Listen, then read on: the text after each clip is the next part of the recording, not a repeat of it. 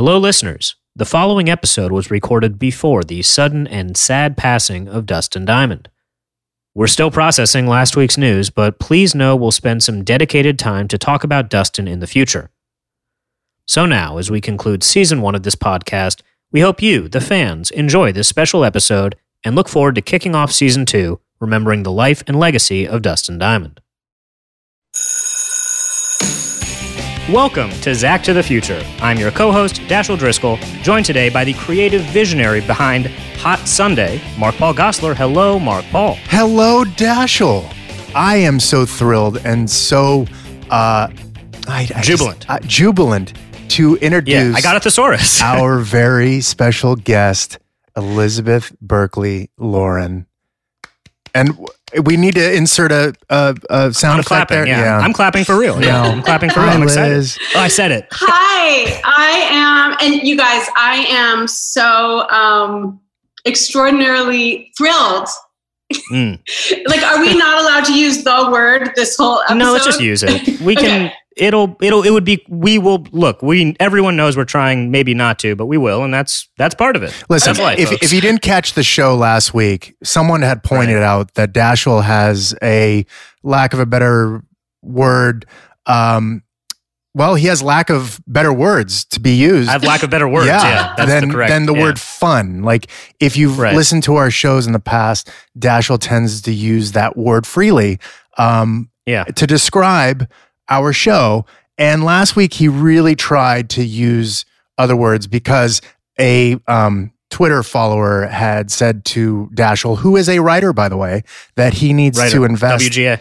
Uh, he needs to invest in a thesaurus. So When you say in particular, this particular show that we're about to break down, there's one word that oh, is overused in the culture, in pop culture, Yeah. pertaining to this episode. So we all might be using it a little too much, but I think we're we're allowed today.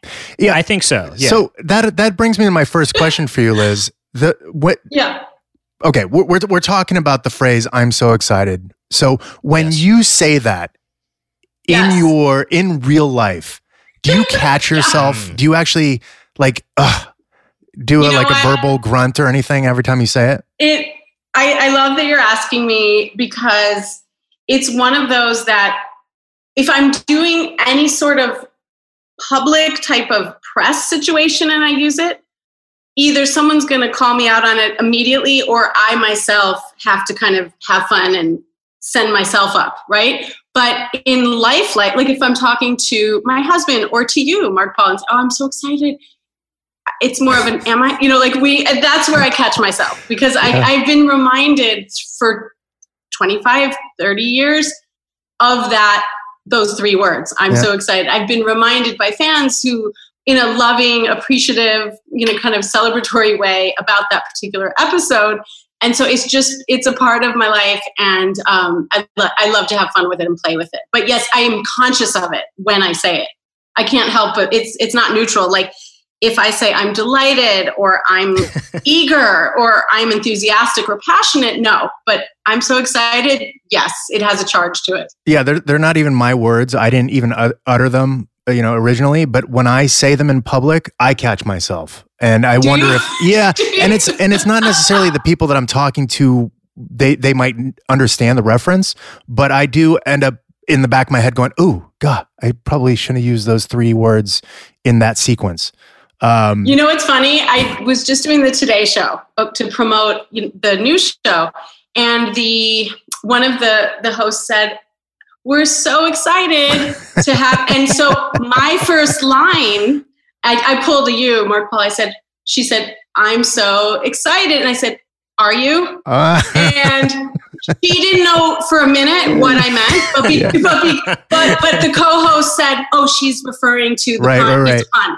So That's I, that was the only time I got myself in something where like it didn't land, and You were being overly So- familiar. Like you thought they were in on it. They were just using it like most people. People use the word excited to prop up the human experience. We just we say I'm excited to see you next week. I'm excited. Right. Like we're no one's really that excited about anything, but it's like a it's a word that gets us through life. So uh, that's they were just using it. I'm sure they were they were excited, but you know what I mean.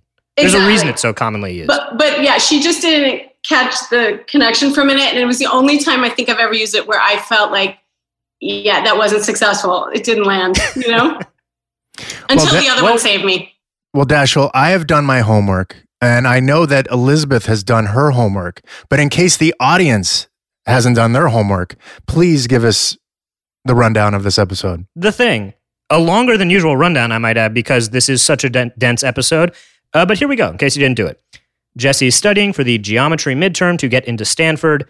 Zack hears the girls sing and offers to manage them. Screech secretly records them singing in the locker room to send to Zack's dad record dad's record industry contact. Slater discovers Jessie's using caffeine pills. She promises to stop, but doesn't. Instead of studying, Jessie records a music video with Lisa and Kelly for Hot Sunday, their group. Slater learns Jessie's still using pills. He tries to tell Zack, who is only focused on the record execs coming to see Hot Sunday at the Max. When Zack gets Jessie for the show, she's disoriented and strung out on caffeine pills. She has a breakdown. Hot Sunday performs with Screech subbing in, and the gang comforts Jessie, who is going to seek help for her new problem. Wow, a lot happens in that episode. That's that's Jessie's song. So, Mark Paul, uh, Elizabeth, um, what about this episode do you think really to each of you is like why do you think it stood out as so iconic and and so well remembered uh, among fans? You know, it's it's really stood the test of time 30 years later. It's it's really interesting because I've never really thought about why it has had this impact in the way that it has. Um, and especially because it's really now because of social media, you see clips and pieces of either like you know the extraordinary kind of heightened moment that is, has become kind of famous and memes have been made of it. You know, there's there's so many um, Yeah. things having to do with that little piece, but there are, like you said, there's so many layers to this, and I I wonder, Mark Paul, if you agree, and Dashiell, if being that this was season three and people were so invested in us by then, you know, people who had been seeing it and and kind of falling in love with these characters and starting to care about us in a way that where they felt like we were their own friends.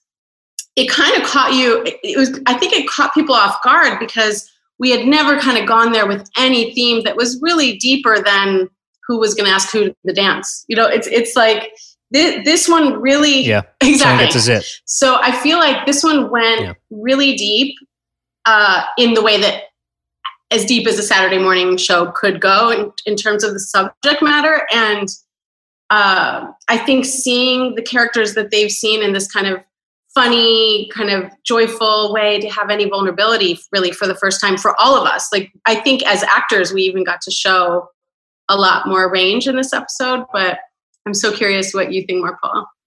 Yeah, I'm still trying to figure it out. I mean, I, I, I guess it's it's catchy, right? I mean, it, it's a we've we've talked about the phrase. I'm so excited. That is an easy thing to grasp, um, and you could take away from an episode. And that's what I going into doing my homework for this um, show for this particular episode. I thought that that's all we had to work on was that iconic scene between Jessie Yeah. and and Zack. Mhm. But there's so much more. I mean, there's there's a lot going on in this episode, Yeah. and I had no, I, I had forgotten the reason why you were taking caffeine pills.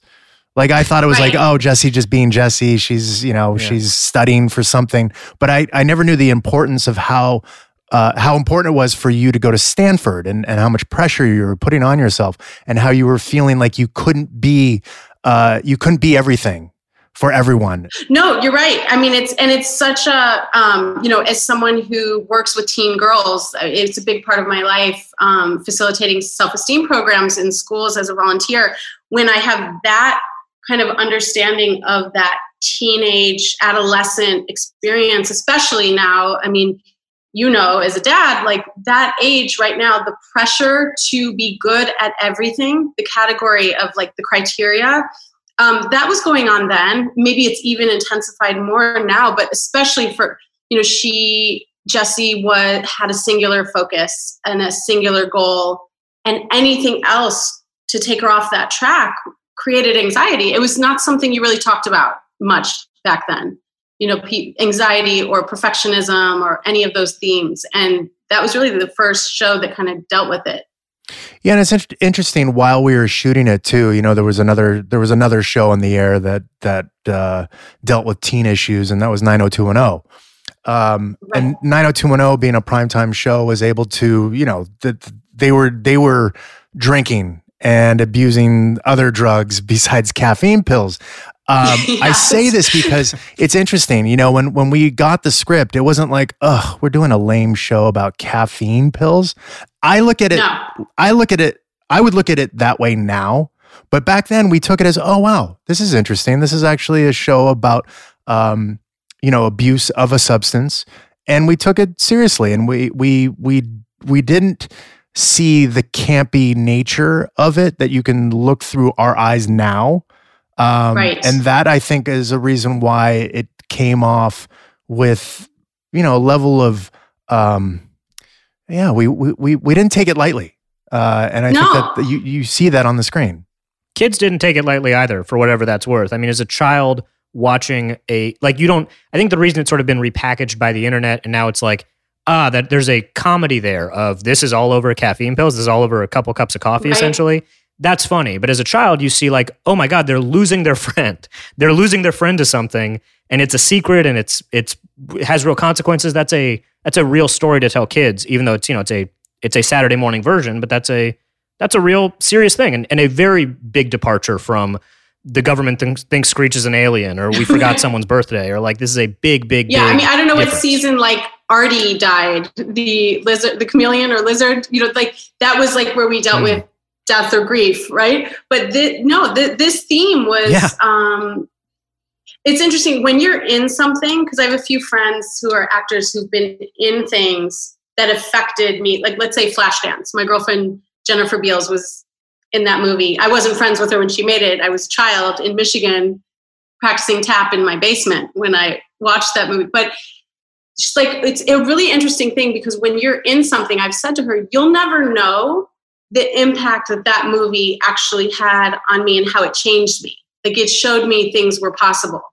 like my dreams were possible living in this small town in Michigan. And a lot of people have said that this episode shook them up. Like what you said, Dashiell, like it it affected kids who were watching it at that time. And yes, and then what it's become is a different thing in the perspective, Mark Paul, you said, as adults that we have. But we we did like when we got that script, we definitely played it for real. Like we weren't we weren't playing there was no joke like that week. I do remember it was more and you know, everyone in our cast had acting chops. Like there was no one in it that you know we had strong actors. So when when we were given something like this i think we were excited to kind of take it and you know mark paul i mean i look at some of those scenes you were so present as my dear friend too. No like really like when you you know i don't want to get ahead of anything but like when you hugged me to to comfort me and when i rewatched it i was like oh my god these i think that like something that resonates that you can't fake is the connection we all had, but it's particularly in certain friendships and, and dynamics. Um, you can be a great actor, but if there's not that true caring that and and that kind of support for each other authentically, then then that wouldn't have resonated. I don't think. It's so funny that you say that, Elizabeth, because uh, I have in my notes, and we'll get to that. It's it's in Jessie's room, um, entitled "I'm so excited" uh, in our notes. But um, okay. it, there, I have written in my notes that I wish I could redo my performance, my acting in that scene. Aw. Yeah, Oh. you know how I am, though, No. Dashiell. We'll I- get I to- re- all right, yeah, I know that. That's that's been the whole No. podcast, Elizabeth. it's just me.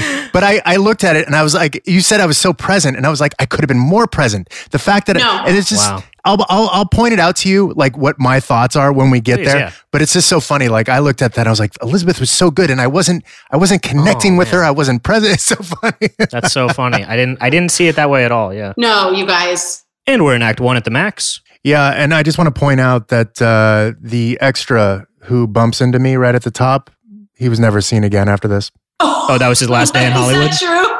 He went to the bus station after that. Back to wherever the hell he's from. Yeah, pretty much. If you want to watch it again, he accidentally like moves into me. I'm like, hey, and then yeah, Hey, I had him never fired. gonna work in this town again. Yeah. Poor guy. Oh my Yeah, god. he is he is writing parking tickets on Western right now. That guy never worked a day in his life again in Hollywood. That's how it works, though. You never, ever, That's how it ever works. touch number Sure. one through six on the call sheet ever.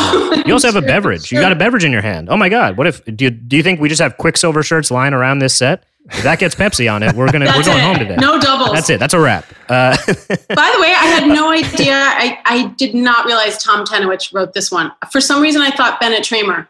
I don't know why. no, this is this is a Tom Tenowich. Is it Tenowick or Tenowich? You would I don't I who knows. I've Which? been saying it Tenowich for 30 years, but I might be you. wrong. I might be wrong. No, look, he but he can't correct you at this point, so I'm going to go your way. Uh, it's Tom Tenowich and uh, Peter Engel co-wrote this one. Wow. Apparently, Peter Engel and Tom co-wrote this in a day and a half, folks. That's the story. Uh, they knocked this one out real quick. it just um, flowed right out. It just the the muse was in the room that day, I guess. Uh, Elizabeth, Mark, Paul, uh, were you at the time? The um, Jesse's coffee cup very prominently featured here in this scene. Were you guys coffee drinkers then? Uh, just to kind of give a reference of like, did you know what caf, you know, what coffee was? I guess like personally. Well, I should hope we knew what coffee was. I know you knew what coffee. You know what I mean, like the joking, joking. effects. No, Yeah, yeah. I, I no, I personally still, and maybe maybe it's from this episode. I don't know. Actually, I'm realizing that now. No, um, I have never actually had a cup of coffee in my life. Is that insane? Mark Paul, you look you look shocked. well, I, I live. you've never had a sip of coffee. You've never Oh tried. no, no, I, I have tried. Oh, you have coffee. tried it, and you've made the decision yes. that it's not for you. No, but I mean, I just have never literally. I know it's a ritual for people, like Right. sweeten it. My my husband likes, you know, light and sweet. Can't New York, go New York until you have your coffee. God, Sure, that's a thing. Yeah, that's a whole thing. You know, yeah. I know some people. Uh, anyway, it's just not part of my ritual. I, I so no caffeine. I mean, matcha. I'll do matcha, but no, but not hardcore coffee. Is that such you weren't though like kids on set hitting the craft services table like because i mean i feel like coffee now is it's, it's more and more regular younger and younger true. i think with Yeah. Star, starbucks on the scene in the 90s there were more like middle ground versions of what a cup of coffee is and a milkshake is there was like a Yeah. whole lot of stuff in between that um, but yeah it wasn't part of your guys' life then No, No, As it, teenagers. it, it wasn't. And and I I am a coffee drinker now. Um, I have roughly about two cups of coffee a day. I consider myself to be a bit of a coffee snob in the sense that I just like black coffee. Like, don't put any sugar in it. Don't put any milk in it. Um, you know, I appreciate like a good cup of coffee. I've tried it all. I've tried the grounding of the coffee. I've tried the the slow drip, the the drip, the pour over, the you know, you name it, the the French press. Um, and a couple other things. Like I have a friend who actually roasts his own beans, and I'm not down that road, but I do appreciate a really good cup of coffee. Um, but back then, no, I, I don't think I drank coffee. I think I was drinking alcohol before I was drinking coffee. Uh, to be honest with you, then. No, You be- didn't- if you- no, I think was pretty close, Liz. Pretty close. I mean, yeah. I mean, I I definitely okay. was. I think out of the entire cast, I was the one that was experimenting a little bit more with like alcohol and some other things around that time. Um, yeah, I did not know. Okay. yeah. But coffee wasn't the thing. Tea, tea. I like tea now. My my my wife being you know born in England, uh, we drink a lot of tea, and that I will put uh, uh, milk in um, into my Okay. tea. Uh, but no, but okay. So just to give you guys some insight into coffee, and we're going to be talking about like caffeine and things like that. The FDA has cited that the average uh, amount that you should have a day, if you'd like to, um, you know, uh, imbibe in, in, in caffeine, is about 400 milligrams a day, which is roughly about four to five cups of coffee. Uh, Coke has 34 milligrams per 12 ounce can. Diet has 46 milligrams. Normal coffee, uh, if you did 12 ounces of coffee, has 140 milligrams. So, Hmm. coffee is definitely a good way to get caffeine into your system if that's what you want. Uh, espresso has less than drip, uh, but uh, things like by volume yeah yeah, by volume. Red Bull, um, I had it in my notes. Red Bull has somewhere like 84 milligrams, still has less caffeine than coffee. Um, Red Bull has taurine, right? I don't know why I'm turning into a chemist all of a sudden. Red Bull is not like the active like. I think Red Bull has some other stuff Is in that addition what- to the caffeine. is that what like- gives you wings? Yeah. Is the Oh, yeah.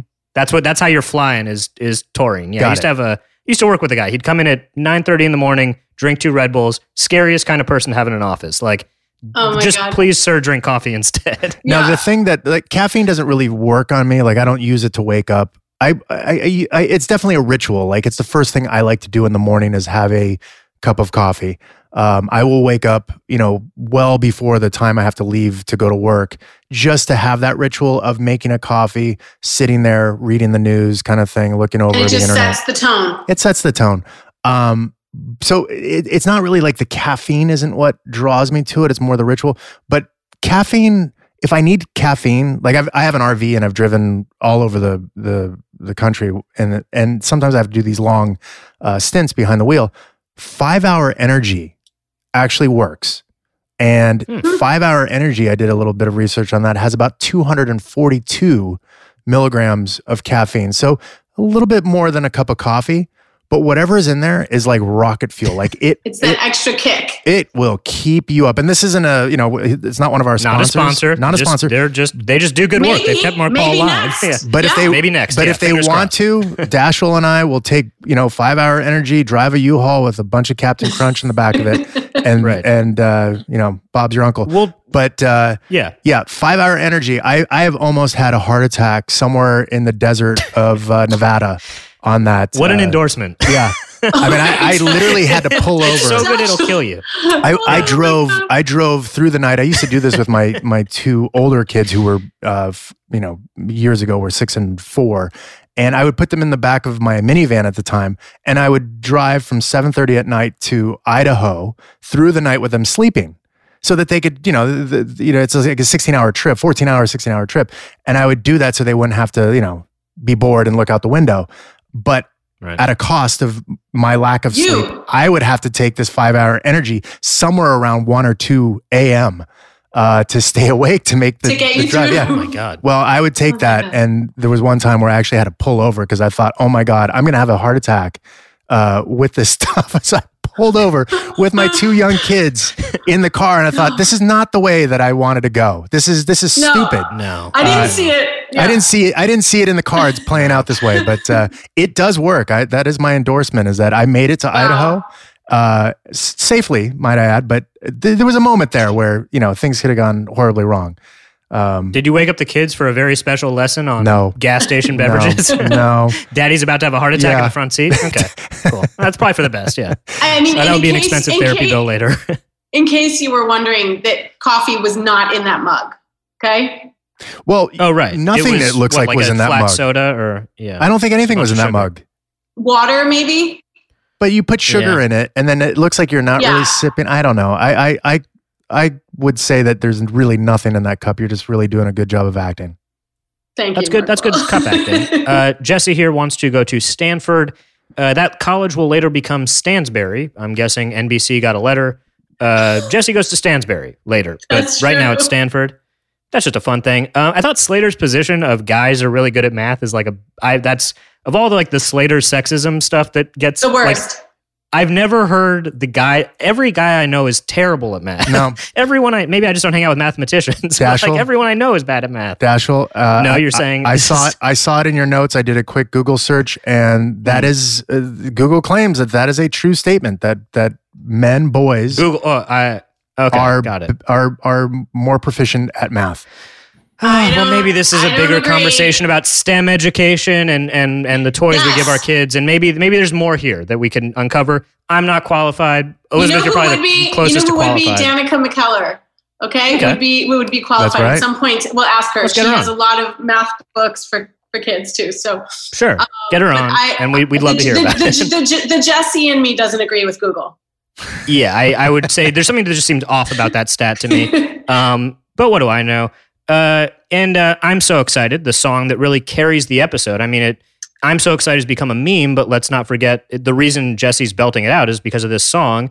Originally released in '82 by the Pointer Sisters, it was remixed in 1984. That's the one you hear at weddings and stuff. If you're going to hear it, um, Elizabeth, IMDb credits you three as singing this song. I mean, you guys actually sang this version of I'm so excited. Yeah. What was that recording like? I mean, do you have to go to a professional studio or like what was Well, that yeah. process?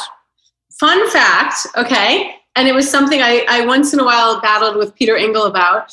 Hmm. So I I am a singer, um, and I am a dancer as well. And whenever there'd be an episode where we sang, they would typically send us a track to learn to lip sync, like the Cleopatra um, Halloween episode where I was singing in the gym with Mario.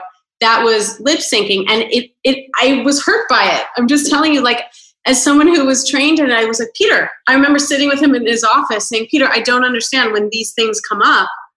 I can sing it. I think they they just wanted to move quickly. They didn't have. We were already doing school and filming. They didn't have time for us to be learning the tracks and laying them down. But this episode, finally, we got to sing. The three of us went into a studio and recorded it, and it was so much fun. It was like a fantasy. It was. It was was Scott Gale um, there? Yeah, I'm sure Scott Gale was there. Yes. He's got to be there, right? That's his whole. That's his whole thing. That's his zone. Epic. Yeah. Yes. But we yeah, so we were excited for that. Uh pun intended. Uh, And it's- yeah. I you know, I think each of us kind of had the the fantasy to do that. Um and luckily we could all sing. Yeah. It it sounds good. It does sound good. I'm I'm I, I think it's worth pointing out though, Dashiell, that in the last episode, Miss Bayside, uh, our friend Kelly Kapowski was singing Blue Moon off key. Ah, but yet- Continuity. oh my god, I didn't. I forgot But- all about that. but that now- was just last episode. That was last episode, but but, now would they wow. she's you know Yeah. uh, one of the three singers in Hot Sunday. Mm, go figure. Yeah, I mean, there's a lesson there about the music industry, perhaps that like maybe there's going to be one of like someone in the group is not pulling all their weight, but she sounds good, so maybe she got I don't know. But the thing you were talking about with consistency, as we know at this point, like the, the joke was that it was things were never explained. I'm sure you I know you guys have spoken to this a million times, but Tori is the best example of that. Yeah, there Not- but I absolutely. digress. That yeah. we will certainly get to the tori of it all at one point. Uh, before we get there, uh, Ruth Pointer, one of the Pointer sisters, she actually agreed to let say. We've talked about a lot about like how does the music wind up in Saved by the Bell. There's been the Beach Boys and some really expensive tickets. Ruth Mhm. Pointer signed off on her song being in this episode because in 1990 she was a recovering addict. She was in recovery for alcohol addiction, and she said, "Oh, this is like a good."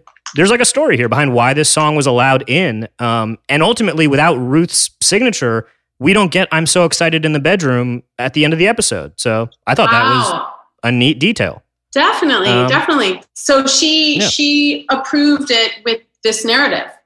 Yeah, absolutely. She was like a story for kids about uh, addiction. Wow. That that speaks to me, and that's important. And uh, she gets paid every single time the episode airs. So good As decision in the long run. Yes. Yeah, as she should. Why not? Um, and yeah, Zack. Uh, Zack's like, I love this. Like, my dad knows a guy in the music industry, and I'm gonna make you famous, and we're all gonna get rich. It's like, whoa, he was ready. he was ready for that opportunity. Oh my Well, last week he wanted to uh, help Kelly, um, you know, in the pageant, uh, Yeah. sort of be her manager for that. Now he's looking to be a, a music manager for, uh, Right. you know, the girls here. He just, he just, you know, he's just, uh, he's an He's just entrepreneur. He's trying to find his groove. putting his yeah trying to i mean this is also a symptom of a bunch of writers in a room being like you know who doesn't do anything our freaking managers like we're gonna we're gonna throw the whole management teams under the bus Oh uh, that's how that's how it read to me anyways being like zack this like lecherous manager on you know trying to get after the money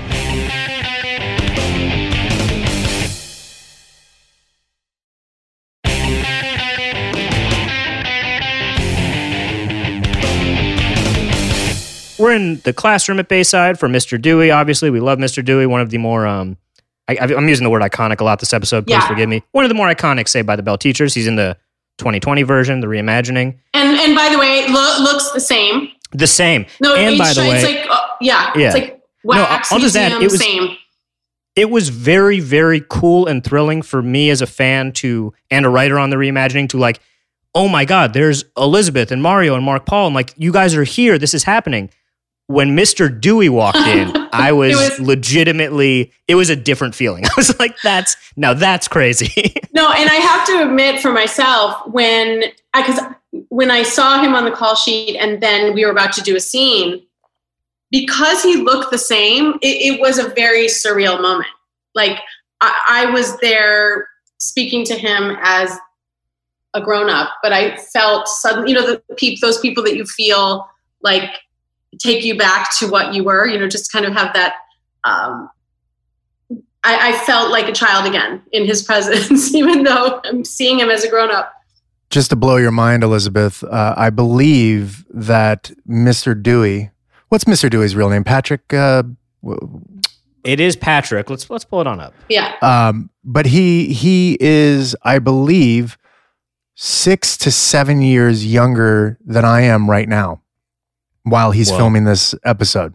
Wow. That's How does that one And by That's the way, crazy. Mr. gotta- Belding and him, Dennis Haskins and him, are roughly about the same age. So they were six or seven years younger, uh, you know, than I am right now while they were filming this. That's how crazy this is. Okay, that that's crazy. yeah. Patrick Thomas O'Brien, by the way. Patrick- Patrick Okay. Thomas O'Brien. Yeah. Nice. What a, what a name that is. A lot of name there. Wow. Um, we had another American Gladiators joke in this scene. If you're keeping track, folks, a lot of uh, a lot of American Gladiators references in the early seasons of Saved by the Bell. Um, and that Elizabeth, I'm sorry, just to backtrack a second here in my notes. Um, so we've talked a little bit about Jesse's like personality and her singular focus on academics. I'm wondering how close that perfectionist sort of attitude is to you personally as a as a, a human. Uh, we've learned a lot of like the character traits of the actors got incorporated into the characters, and I'm wondering if that was true for you as a you know if that's true for you. Interesting. Yeah, I mean, no, our writers were smart to as as they got to know us as we went along, they would observe, you know, they would observe our dynamics and I mean, I definitely definitely th- this is extreme, I but I definitely have been someone who's always been extremely um hyper focused on my goals and visions I've held for myself. Uh, I would never have come out to even do the show if I didn't have that in my embedded in my DNA. You know, coming from where I came from, I didn't have any connections in Hollywood, and so like that singular focus of like 17 dance lessons a week and acting class and singing lessons and being an A student in school and all of those things, that definitely was something I could draw upon and was, I'm sure, something that they maybe picked up on. Um, I wasn't as extreme as Jesse, or maybe unless Mark Paul maybe has some thought on it, but I I don't think I you know, and I certainly uh, I kind of kept it within. It was just my own quiet drive, but I was I've always been extremely passionate about the things I care about. So that that side of me it Is true. has always been there and is true to Jesse and true to me. Yeah, no, I, I think it was. I'm not sure if it was on um, the Anna Faris podcast you just did, or if I caught it Uh-huh. somewhere else. But the uh, the Norman Lear story that you wrote a Yes. letter to Norman Lear as a child, basically from. Michigan, to be on TV, and that that it, it wasn't overnight, but it was a you knew what you wanted at a very very young age and pursued it uh, Oh, yeah. from from the get go. there was i mean really since i can remember remembering there was nothing else i wanted more as a child than than what i manifested with the incredible support of my my great parents who by the way had nothing to do with the industry whatsoever. Like mark paul's parents a lot uh, none of our parents were industry people or had connections to industry people. We all either you know we we all seemed to have a love for what we were doing. For me it was like it, it was just a matter of when am i getting there to hollywood you know when i was nine and wrote that letter it was because i was watching the jeffersons and all the shows that you know um, that norman lear produced i would see his name at the end and i knew if i could get a hold of him in my mind then it could all happen and so i wrote this letter my mom sent it, as you heard, and Marc Hirschfeld, who was head of casting at the time, responded. And that was nine. And when I was 12, we came out here for a family vacation, contacted him. He was still working at the desk, at the desk Wow. there, where he remembered it.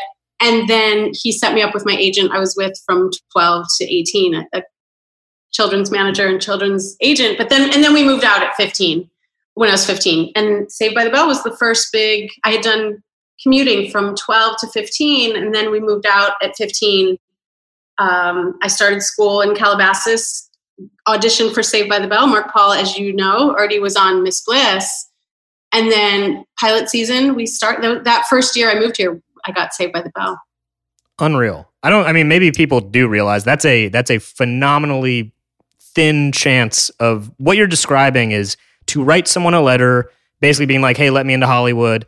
And they say, "Sure, kid. If you're ever out here, then you're out here, uh, and, and, I'm then like, you I'm, I'm move out taking here." you Yeah. for your work. I'm Yeah. taking you up on that. Years later, they still have the same job, still at the same address. Uh, that's incredible. So I guess in some ways, yeah, it sounds like you and Jesse, there's some real drive, determination overlap there. Definitely. That that piece for sure. Um, yeah, I mean, but it wasn't just like a little girl dreamer wrote a letter. I was literally doing the work necessary around the craft. You know, doing theater. I was Yeah. Equity and SAG already and modeling in New York and doing all these things Paid your to dues. build. We yeah. yeah, yeah, yeah. It didn't We would just never we would never assume you Yeah, just showed up and want said, any- "Please, yeah." Yeah, no, it wasn't just handed. No. But Mark Paul too. Mark Paul. Mark Paul has, you know, as a kid, worked harder than just about anyone I know. And yeah, but I, I didn't know that I wanted to be an he actor. cared- But You didn't know that? No, I didn't write any No. letters to any uh, you know producers on on on TV or film. Um, yeah, I, I I don't know. I, f- I just happened my way into the into the industry, you know, because like you said, our parents weren't in the industry. My my mom had a friend who was a model, and at a very young age, this woman said, "Oh my God, your son is so." Uh, uh, I mean, you know, uh, what- what you- Ador- like a- adorable, beautiful. adorable, I guess, gorgeous, handsome, talented, Yes. smart. I mean, all those, Hopefully all those. closer to adorable than yeah, gorgeous. But sure, whatever. Yeah, All I don't know those kind of friends. I mean, your parents weren't like, "Get the hell away from Uh, our yeah, exactly. no, but uh, you know, I, I I was just a smiley little kid, um, and uh, it was. She just said, "Look, he he should be in front of a camera." And uh, my mom Yeah. had no idea what she was doing. She just went to, she just went along with it. And then before you know it, I was just doing like print ads for May Company and Sears and, you know, uh, Underoos underwear and things like that. And then, uh, and then uh, found myself in front of a camera years later. Um, but no, I, I never had that vision like you. Like I hear those stories, I'm like, you know, I'm I'm currently watching the Tiger uh, documentary, and it's the same thing, right? Like at a very so young age, he was like. I- I'm going to be a golfer. And his father was like, You are Yes. going to be the best golfer and you're going to make an imprint on the world. I never had that. I kind of just went along with things. And, you know, I had dreams and, and hopes of what I would become, but an actor wasn't in that at a young age. It was, it was, it was interesting. I, I didn't need to perform in front of people. That wasn't my thing. Like I, I uh, by the way, I love what we do. I love what we get to do, the characters we get to play, and Yeah. the places we get to travel to, and the people we get to work with. And I love the collaboration, and you know, like all that hard work goes into this, and then the, the finished product. It's it's it's unreal. Like it's it's Yes. magic in a way. Um, but it's still like I would, I would, s- I don't know if I would do it now if I didn't get paid, and that's being completely honest. I You know, get you, it. you know, No. like uh, there's certain times where I get lost in the work, and I really like you. Just you, you don't even know where you are. You're just so wrapped up into it. But there's a lot of times, and that's that's where the magic is, and I think keeps us in it Right. for the moments that are not so pleasurable and Right. fulfilling. but We're we're seeking that thing you just said. No, Right. Yeah. Yeah. But uh, also, like a lot of people say, well, how come you don't remember, uh, you know, specific episodes on, on Saved by the Bell? Because at, at a certain point, it became work for us, right? Like when we were first there, oh my God, we're doing something that's new to us and everything we had hoped for. And it was what you dreamed about, and what you wrote a letter to the casting director about. It's where you found yourself on. But after like year two, year three, a lot of it becomes rote. It becomes, you know, like this thing that you show up at, to work and you you punch Right. your clock and you and then you start not remembering the work as much as the experiences. Like I remember our private moments together. I remember, you know, Yeah. our like talks or our emotions that we share, like things like that. Um, but yeah, and then you know, there's, there, Yes. it, it, it's it's it's like that with us. I but I think those moments that you're talking about, those are the human moments. Those are the those are the like more than any episode, the moments in between the human moments of that rite of passage of being an adolescent and how we change and grow. Th- yeah, those are what stay with me as well. Any those kind of interactions more than the narrative of a given episode.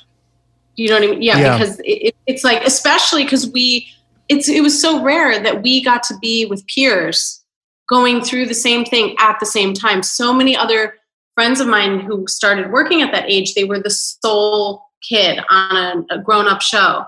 But like we, as as everyone knows, we literally were in high school. We were not twenty something playing kids. We were off screen going through those very same rites of passage that our characters were, but you know, obviously authentic for us. And Yeah. And and just to clarify what I said about um, you know, doing a job sometimes just for like monetary reasons or things like that. I'm trying to think. I don't think it I think it's relative to what other people who aren't actors uh go through as well. Like you land that job you always wanted and at, when you're in it for a while, it just lose you you lose track. Like you may be grateful for the opportunity, but it it it sort of evolves. Now you're grateful that you actually can go to work every day and make a paycheck and provide for your family. And you start losing like that. Oh my God, I actually got the job, and then it evolves into something more. I think that that's what happens for us as actors, especially eh, television actors, because we're not on a project for a month or three months or sometimes six months for films or even a, a Right. play. Like I remember when I did my play, which you came to in New yeah, York. I did. You were play. amazing in that. That Yeah. was an experience like I wish I could relive again because that you loved that. I loved that loved because that. it was I was in control of myself as an actor. But I will say by you know uh, show number sixty five, yes. you start going, oh my god, I just want to get through this, and it starts losing that magic that you know you you you you remember from the initial uh, stages. or, or even or even the in the wanting of it i think there's Right. something in the interesting like i cannot tell you that while i also still love doing what we do um, and i've experienced many many of the greatest highs in every platform like you mark paul like broadway tv film you name it. At, at, i'm extremely grateful for all of it but I think in my 20s, just going through certain things, that that kind of wide-eyed innocence to the industry and the dream, for me, certain things kind of, and I don't mean this in a negative way. I think that this is great. In a great way, certain of those because they got realized and and some of them because they were tough, let's say showgirls or when something like that happens, certain aspects of the purity of it get a little shattered.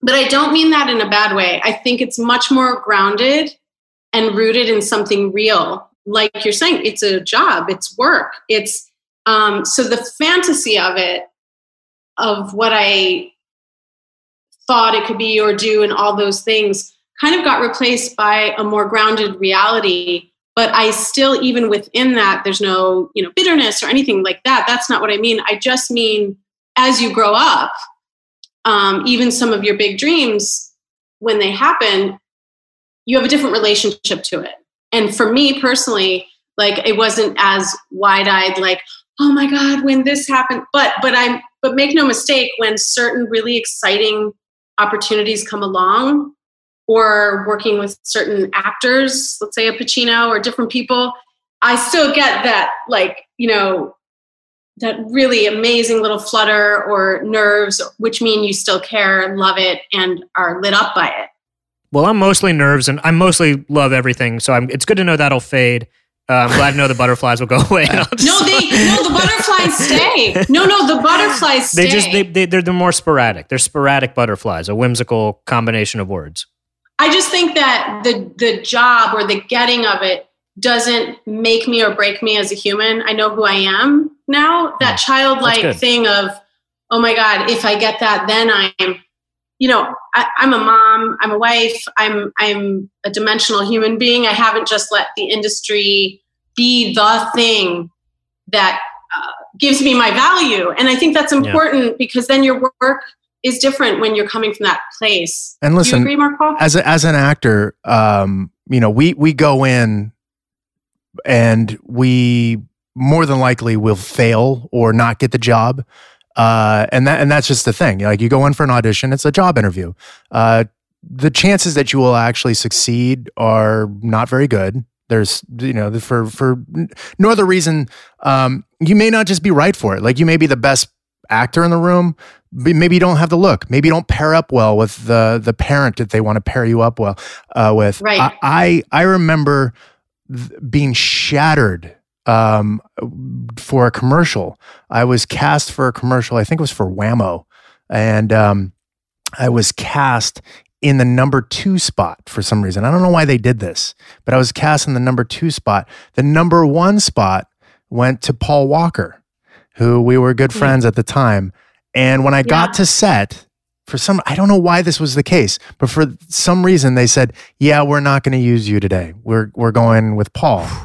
And I remember, you know, you're you're you're on set, and they say this. I had to be under And, and how old were you? I, mean, I was probably Yeah. eight years old, seven, Oh, man, eight, that's a- nine. uh, My consolation prize was that I got a box full of Wham-O toys.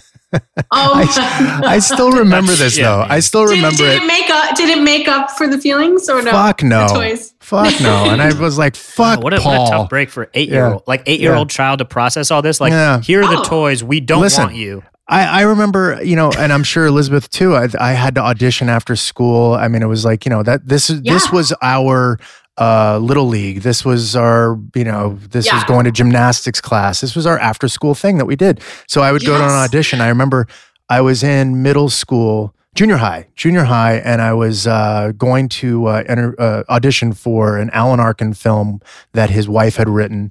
It was called Necessary Parties.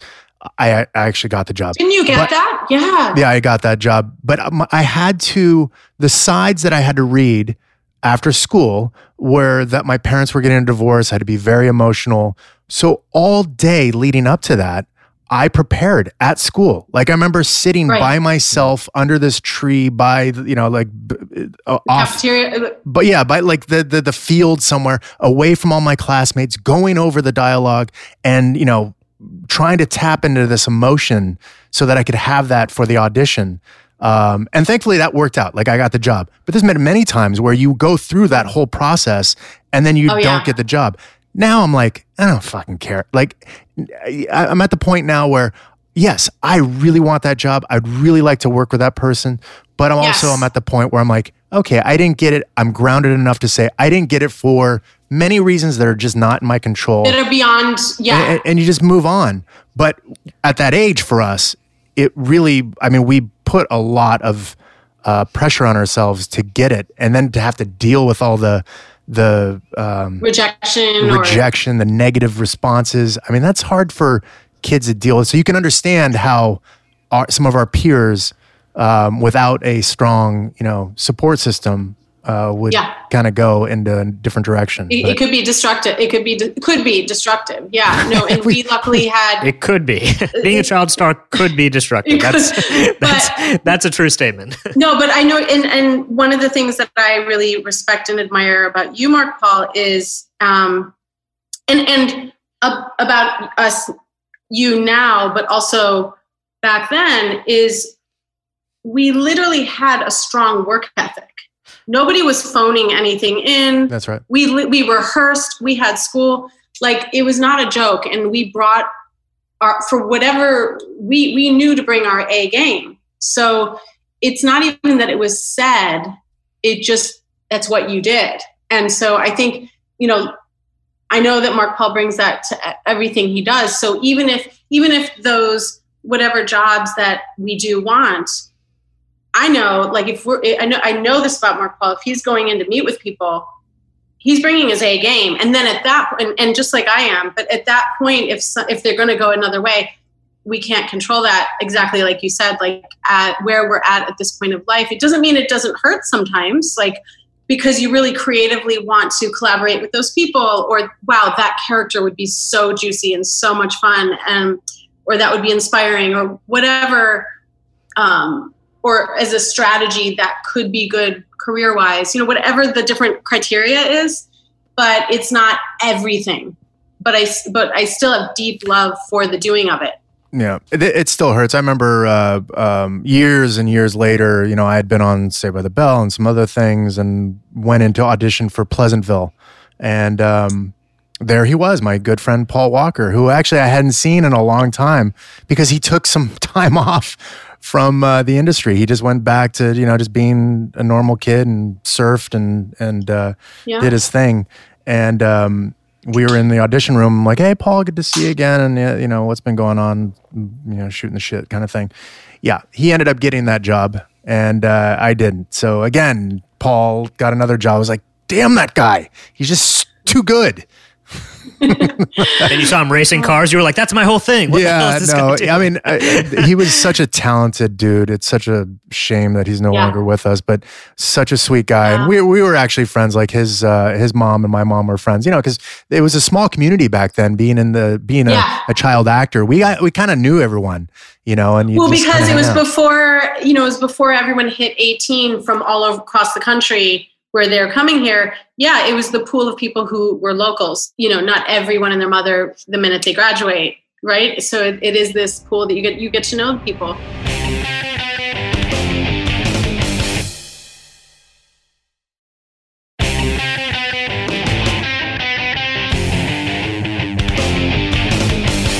Just the smoothest possible segue here into one of my favorite lines that uh, that Zack utters in the in the in the run of series. Get your recorder. You're going to the girls' locker room. What a just what a what a thing to tell another young man. Um, yeah, wasn't that good, Elizabeth? Just we do a lot of Yeah. really smooth segues around I here. I love it. It's so Um, organic. thank you. I love it. yeah, it's just you didn't even know what happened. here's Sinead O'Connor, by the way. I love the name. when we talk about this episode and why it's so iconic, it is it is jam packed. Like this is Screech in a disguise infiltrating the girls' locker room. Uh, last time he did that was was the Zack tapes. He was Barbara Bush. Um, so that's like a, a trope of Screech in disguise, and like there's so much that happens. A, a Sinead O'Connor reference, like a, a dated pop culture Yeah. music star. No, that Um, that's not yeah. dated. By the way, you know that what's dated is this Pointer Sisters song. I'm so excited because that's what the girls, you know, play on their on their tape recorder. yeah. Yep. Uh, Our boombox. when, when they decide to sing, they could have picked any song from the 1990s. Sinead O'Connor, "Nothing Compares to You," was one of the top songs in 1990. By the way, Wow. they could have picked Belle Biv DeVoe, "Poison." They could have In picked Vogue. Madonna, Sure. Yeah. Vogue. Yeah, Oh, poison's a good. Poison's good because it's poison. I actually, again, I, I'm, I'm, I'm pulling some notes from a Ringer article about this episode. Uh, these are where some of my quotes are coming from.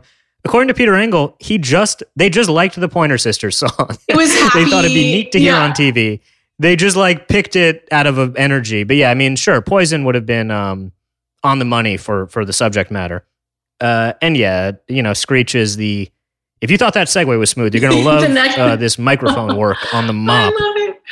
I It was mean, like duct gosh. tape to the top. Is that what it was? We're still in school and, and he comes up with this elaborate costume that must just be laying around and then this elaborate setup with the recording i mean where did we get this stuff from? Oh my gosh. I don't know. I mean, the, even what he's stuffing his shirt with, like those aren't basketballs. Like I don't.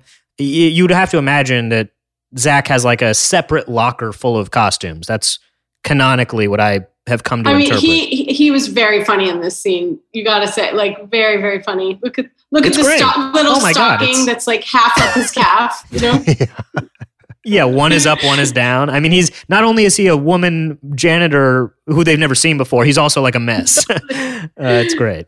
And here we go with uh, we're in Jesse's room. Slater is is helping Jesse with his his man brain for math that is apparently very uh very built for for fun numbers. I guess fact: this knows? was our actual math book. Oh, just popped through the window, Mark Paul. Just popping through. I just saw you. Just that was a good little jump. What what did you have like a little mini rebounder outside that window, or you just climbed it and vo- like catapulted off the couch?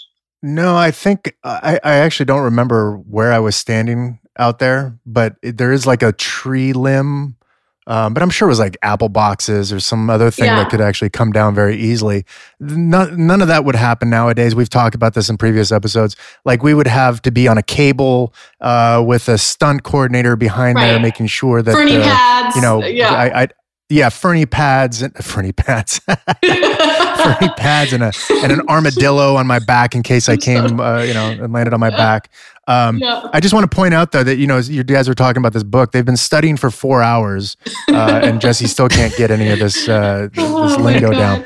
But you know, Slater has this book, and and he has a, some hefty math lingo.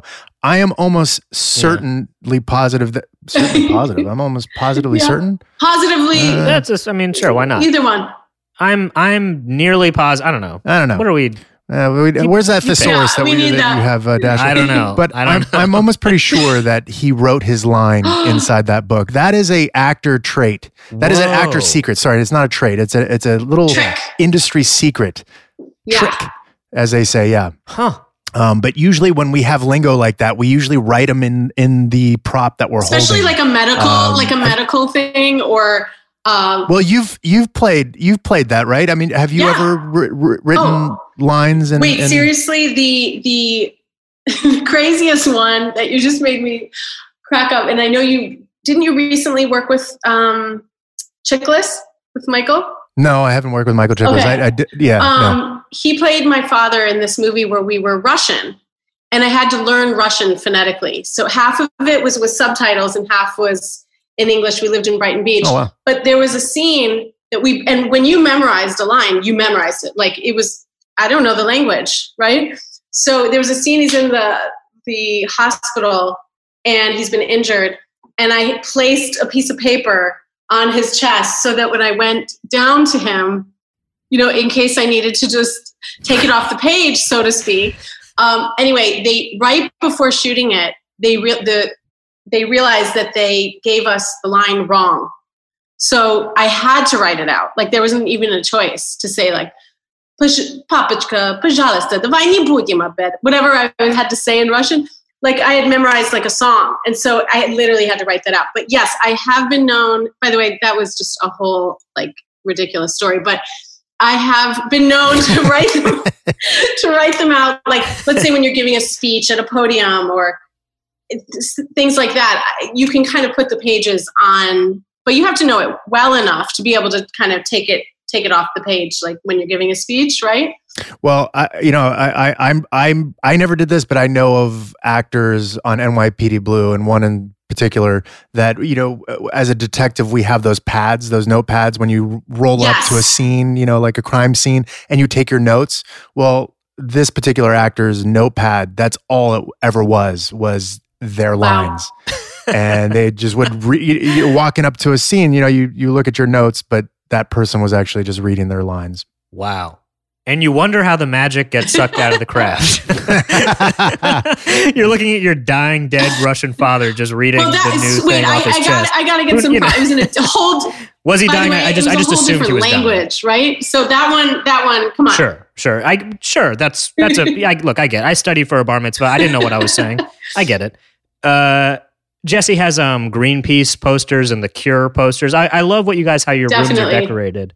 Um, that's just that's just The me loving the the choices they made for everyone's room. But Yeah. w- did did you have any input to have like you know the Cure No. poster or Depeche like Depeche Mode, the Cure? They seem like this uh, the same band. I appreciate them now. I really wasn't into those two bands uh, at, at that time. I was more like into. Do you remember when I went through like the, the Public Enemy phase, like where I wore the the Pittsburgh Pirates hat? Yes. And I sort of had like the the the beads around my neck and and Tribe Called Oh Quest my and god! Yeah. those kind of things. And then I was like into Guns N' Roses and Nirvana. But what were you into at that time? Do you remember? This is so bad. I don't remember who I was loving then. Yeah, I don't think It's not bad, I don't no, think we we Thirty years ago, it's not bad. I mean, I was just honestly like wrapped up in what we were doing and and my dance classes. Like I lived and breathed that. That was my obsession.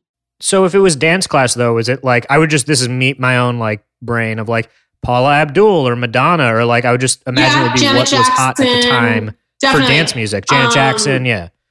Perhaps some Ace of Oh Base my as the God, '90s uh, continued. I Oh mean, my who who among us didn't have an yeah, Ace of Base? No, tape? definitely Madonna, of course. Definitely, yeah. It was a whole mix, though. A little wham thrown in. Sure, why not? It's the it's the '90s. It's fun. Uh, and uh, keep alert, which is well, first of all, we get Zack popping in to like let Jesse know that the recording guy could somehow pick out her voice of the three. That's that seems like a good managerial massaging Right. of the facts. Um, and he gets you know, I, I thought it's funny, Elizabeth. You noticed Zack's entrance. I thought his exit was very cavalier too. Like Mark Paul, you have like half a foot on a tree branch. You seem like you just fly. Again, these are all safety things that would not fly Let's now. see. Let's see. I noticed that. Oh, Like, look oh. at it's kind of like it's just like right. Yeah, it's just very.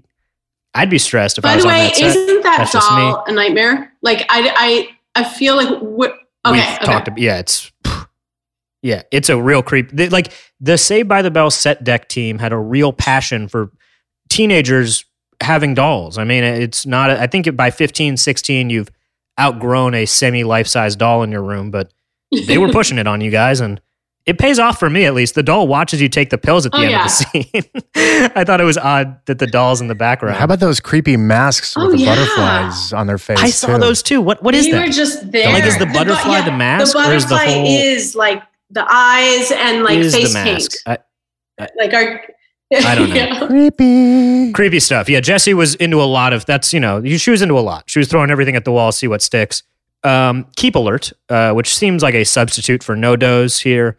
Um, it's worth pointing out. I think this is common knowledge, but in case you didn't know, it was originally Speed in the episode, folks. This was originally on script as written by uh, Peter and Tom as Speed, but standards and practices said, uh uh this is too much and not good for Saturday morning.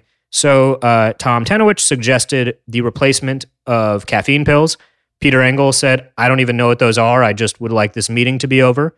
And they, the standards and practices said yes. And uh, that's how it became um, Keep Alert. So there's, there's the story. And Peter Engel also is uh, cited as saying he struggled with his own relationship with drugs in the 70s and thought this episode could be like a good thing to show kids that dealing with addiction, you know, he, he was trying to tell a real story.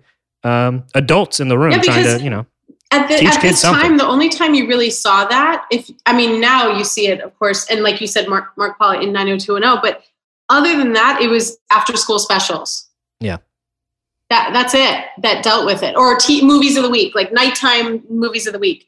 So to see it in this kind of show is why I think it really, really both caught people off guard, but also really shook them up a bit.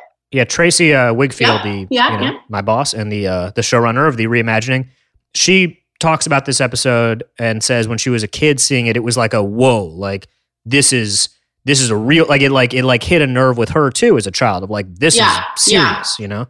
This is also an episode that advances Slater and Jessie's relationship. I mean, their romantic relationship is solidified in this and episode. Jessie took the is. initiative to kiss him. Did you check that out? No, she's no. Jessie Spano is not waiting for that kiss. She's making her move. Um, and then she's hitting the pills. she's sitting at her desk to wolf down some of these uh, keep alerts with that doll in the background. Just who knows? Maybe the doll whispers in her ear. Judging. The Oh doll is God. judging. the, is is the yeah? You used to play with me. Now you play with drugs. Uh, that's what the doll's thinking. Certainly. But you guys, I, I do I do love the relationship with Zack and Jessie was consistent through the show. Mm, like yeah, the some Yeah, some of the friends. dynamics would kind of like this episode brought Slater and Jessie together, but then suddenly it, it never made sense. Suddenly the next episode he and Zack are fighting over who's going to take Kelly to the dance. It was, but with us, it was consistent, except for you know, of course, um, Snow White and the Seven Dorks. We we did kiss. We did? spoiler alert, Mark Paul. You guys do kiss in a Snow White musical rap episode. Do you remember that? Uh, not Oh particularly. my no. god! I didn't make an impact. No. Wow, you could you could have Mark lied, but that's but that's why make he's it- honest. That didn't make an impact. Uh, not that kiss. Okay. Okay, all right. Well, perhaps for another podcast. uh, because we could be here all day on that one, You folks. could you could take what you want from that, but uh, Uh-huh. Elizabeth is Yeah. smiling. I'm smiling. and All is good. We know. We. we, we I'm frowning. This is a family show. Yeah. Uh, and we're in Act Two. Um, Again, We're guys, in Act feels two. guys, it was a, it was a Dasha job. feels uncomfortable. What is that? Oh wow! Oh look at that. We're kissing. listeners, uh, Elizabeth has pulled up on her phone a, a still image of her kissing Mark Paul for proof that it happened. A thing you certainly know if you're listening to this podcast, but But going back to what Saved by the Elizabeth said about us being all professional and showing up for work, um, sure. the, the, the one time we were sat down by the producers. Do you remember this, Liz? We were sat down because I don't remember what season it was, but at some point, all of us had been like, you know, you you you make alliances with maybe it's Elizabeth and I, and then we're sort of against, you know, Tiffani and Mario, and uh, Lark was like kind of like trying to f- be a, a satellite of who who's uh, sort of you know group she's going to be in we we had to be sit down sat down by the uh, the producers and and told guys knock it off you have a job to do Yeah. Yeah. You know this is this has got to stop but but what all that was was just hormones going through this and, set and so natural. Like, just think about just in regular high school, those those dynamics occur. Clicked. There's just more people. We had it's six six Right. Yeah. And, and you know what? It's funny. I even hear with some of the teen girls I work with because I've been zooming with them during this time. A lot of them who are in pods, these learning pods, like it, it- it's not easy when there's just five, six people you see every day, every single day, you know. And then when there are sparks between two, but the, there's nowhere really to to hide. You know, it's Yeah. that's the group. Yeah, energy boun energy needs to bounce off of things. And when you have what I would, you know, you have a group of five, six kids, and the energy only has so many places Yeah. to go. Uh, so yeah, I would, I would imagine that would that would lead to trouble.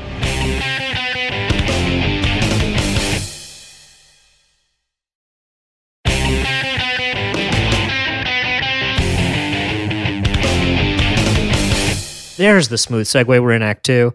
The Max, uh, a rare instance, by the way, of Belding uh, eating. True. I don't think I've I cannot remember other times Having I've seen this man eating. He looks like he's A having a full, full dinner. meal. Yeah, like not a burger, a plate with beans and potatoes, maybe a meatloaf. I don't know. It's like a. also don't. He looks like I maybe it was his lunch that day. having many one-on-one scenes with Belding. Like, I, and by the way, I Dennis and I always have had such a, a, a really sweet, kind relationship. Like, he was good to us. You know, when we were kids. Like when I think about it, just that he was the only one with all these kids. I it was a lot. Um, but I don't remember. Like, I remember being often in Belding's office with other kids, but this was like a one-on-one. It was a moment a, a, where we were confiding. You would get roped into Belding's office, usually being on the good end of the scheme, opposite like everyone else being the Yeah. troublemakers. Uh, so that would that would that checks out to me. I like how Belding is keeping uh, in, in in line with previous episodes where he remember in the last episode he's like or, or the one with my dad. He was like, look, he's not going to remember this school stuff. It's okay. Don't put too much pressure on him. And he's doing the same thing with Jessie. I mean, he's like, yeah. hey, Jessie, calm down. If you don't get into Stanford, it's not a big deal. Like, I'll get you into another college. I'll write you a good letter.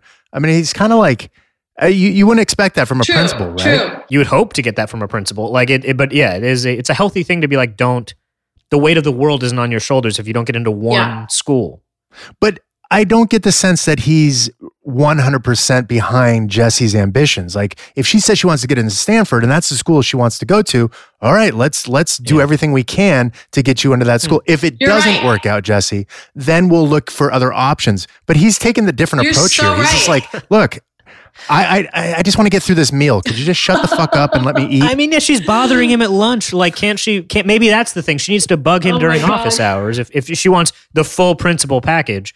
Um, instead she's bothering him to eat. Now this this got touched on uh, as we started the episode but again like this is an episode about addiction. It's an episode about peter engel says this is an episode about peer pressure. Um, to me, what rewatching it, it's like, no, this this is really about the pressures of getting into college. I mean, and and of being like perfect. Yeah, the pressures of being perfect and excellence that's expected, and Yeah. I mean, it's it's in our culture for for you know young men and young women, but I mean, especially with social media now, that would be like if this show was you know made now like this, and well, uh, let's say if there was social media back then, they would have to deal with the pressures of like the branding of self that go along with social media Right. That Yeah. the girls have pressure with. But just in that bubble alone of just academically, socially, goal setting, it was on high, especially for for Jessie that held her, held herself in. You never saw anyone put pressure on her, by the way, because much like the Peanuts, you, we rarely rarely saw the parents. Right? It's a lot of want want want, but um, so it was self generated, I think. But we never understood why she was so driven. We never saw what was she trying to, who was she trying to do that for, or maybe just herself. Please, listeners, correct me if I'm wrong. I don't think we see Jessie's parents. Like we meet Jessie's dad at the wedding in Palm Right. Springs, but I think that's the only time you see Jessie's p- parents at all. If I'm, unless I'm, I've been wrong a bunch. So excuse me if I am, but I don't, I can't recall. I remember Zack's mom um, and Zack's parents, but not Jessie's mom. yeah, that's that is interesting. That you, I mean, some of the most motivated uh, from when I was in high school, uh, kids who were like the the kind of Jessie Spanos of like I'm going to this school and I've known it since I was ten years old. Um, a lot of times, I feel like that does or yeah. that can come from parents, mean- certainly. So for it to be totally internal, that's that's unique. It feels like to me. Hey guys, can we please talk about your French manicured nails? Because I remember you always having French manicures Did, did you like them? while we were working. That's what that was that's, like that's, that's I did. Stansberry I material, remember yeah. you were the very first person that I ever knew who had French manicured nails, Aw, and so I always Wow. used to like just you, right. That was your thing. it thing. was my You thing. had- It- it- that- they were clean. They Yeah. were clean and mm. shiny, and had that white tip. Right and there, there they they are are, on full display. clean and shiny, It's a real look, yeah. with the white tip right in front of Mr. Belding, and he doesn't even he doesn't even oh my you know, god, they're in. give them the time of day. Look at them. They're in. What's he gonna say? Nice nails, kid. He could. He could. Instead, he's like, yeah, he could. Instead looking he's like, new you don't want to go to Stanford. Eh, I didn't go to Stanford. Look at me. I turned out fine. Look at me. I'm I'm eating meatloaf at noon on a Thursday. Don't you Oh want this? God. no, life? but I do nails. remember, Liz, like that was like your thing, like your nails. And then I remember there was a certain perfume that you wore. Uh, Anise, Anise, Yes, Uh, Anise, Anise. Anise, That was, Anise, Anise. See, and people, I know they're they're going to be listening to this. Go, why does he fucking remember that shit? But he doesn't remember like scenes. from Scent is very the Bell." closely Oh. no. Scent is a powerful form of memory. Everyone knows. And by the way. I know I'm sure they all talk. They all talk like that, like th- like this. That's how they talk. Yeah, I, that is how I'm, I'm not. yeah. They, I'm sure they don't. I'm sure it's a, a nice, normal I'm sure person they do. who's asking this question.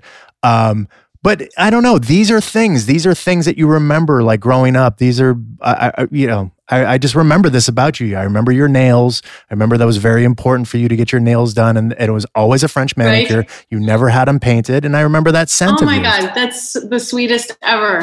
Um, It's just no, that was that was my no, but that those are the things. I, again, that go back to this time where we're, we're just saying it may not be things we remember from the episodes, but the real life stuff. Yeah, that was real life. You actually had French manicured nails and wore that perfume. yeah, it doesn't seem like Jessie. That seems maybe more like a. I mean, clearly It that was, an Elizabeth and choice, then but that we became Jessie. we had something before we get into this dream sequence. Um, we had something on set by season two or three. I don't know if Mark Paul remembers it, but it was called Cleavage Patrol. They literally called it that because Oh, I don't, I'm I'm not aware of that. okay, well, it was something that Are we talking about Mario's cleavage or you're, you're the girls? It was well, it was specifically for Jessie because right now I was just Oh. noticing I was very buttoned Mm. up. And you know, things happen over the summer when you are this age for real development. And I just remember it was like two seasons where that wasn't an issue with clothing, and then suddenly they started buttoning me buttoning me up, or this thing called cleavage patrol that Liz Bass would know about, our costume designer. Hmm. Yeah, just throwing that out after the mustard colored button down that you just saw. I just realized, oh, that must have been either pre that or It was in the make. I mean, you know, fascist regimes don't happen overnight. They the cleavage patrol had to be birthed out of a long history of Yes. oppression. So I get it. They were starting slow. That's what happens, folks. Be vigilant. oh my god. uh, and and we're in the fuzzy pink fantasy. Um, I love Mr. Dewey's performance in this. I Oh, think um, It's epic. it's like such the perfect juxtaposition of Mr. Dewey's monotone voice and this like what I envisioned high school might be like or something that's like it's the beach but in a classroom according to say by the I mean this is college. Uh, but yeah, this like Right. surfer super relaxed thing. I loved it. Just a little fun fact: the girl in the bikini next to Mark Paul is is Mario's sister. Huh. Yeah, Marisa. I have it in my notes. Yeah. Okay, because often our siblings, whether it was the beach episodes, my brother Jason was definitely in the beach. You can spot him because he's almost six Hmm. seven. Um, all of our siblings kind of made it into the show at some point. And Marisa, there she is, beautiful. I've got a fun fact about another uh, subtle little guest star that's coming up later. I will do my. It's in my notes. How could I forget?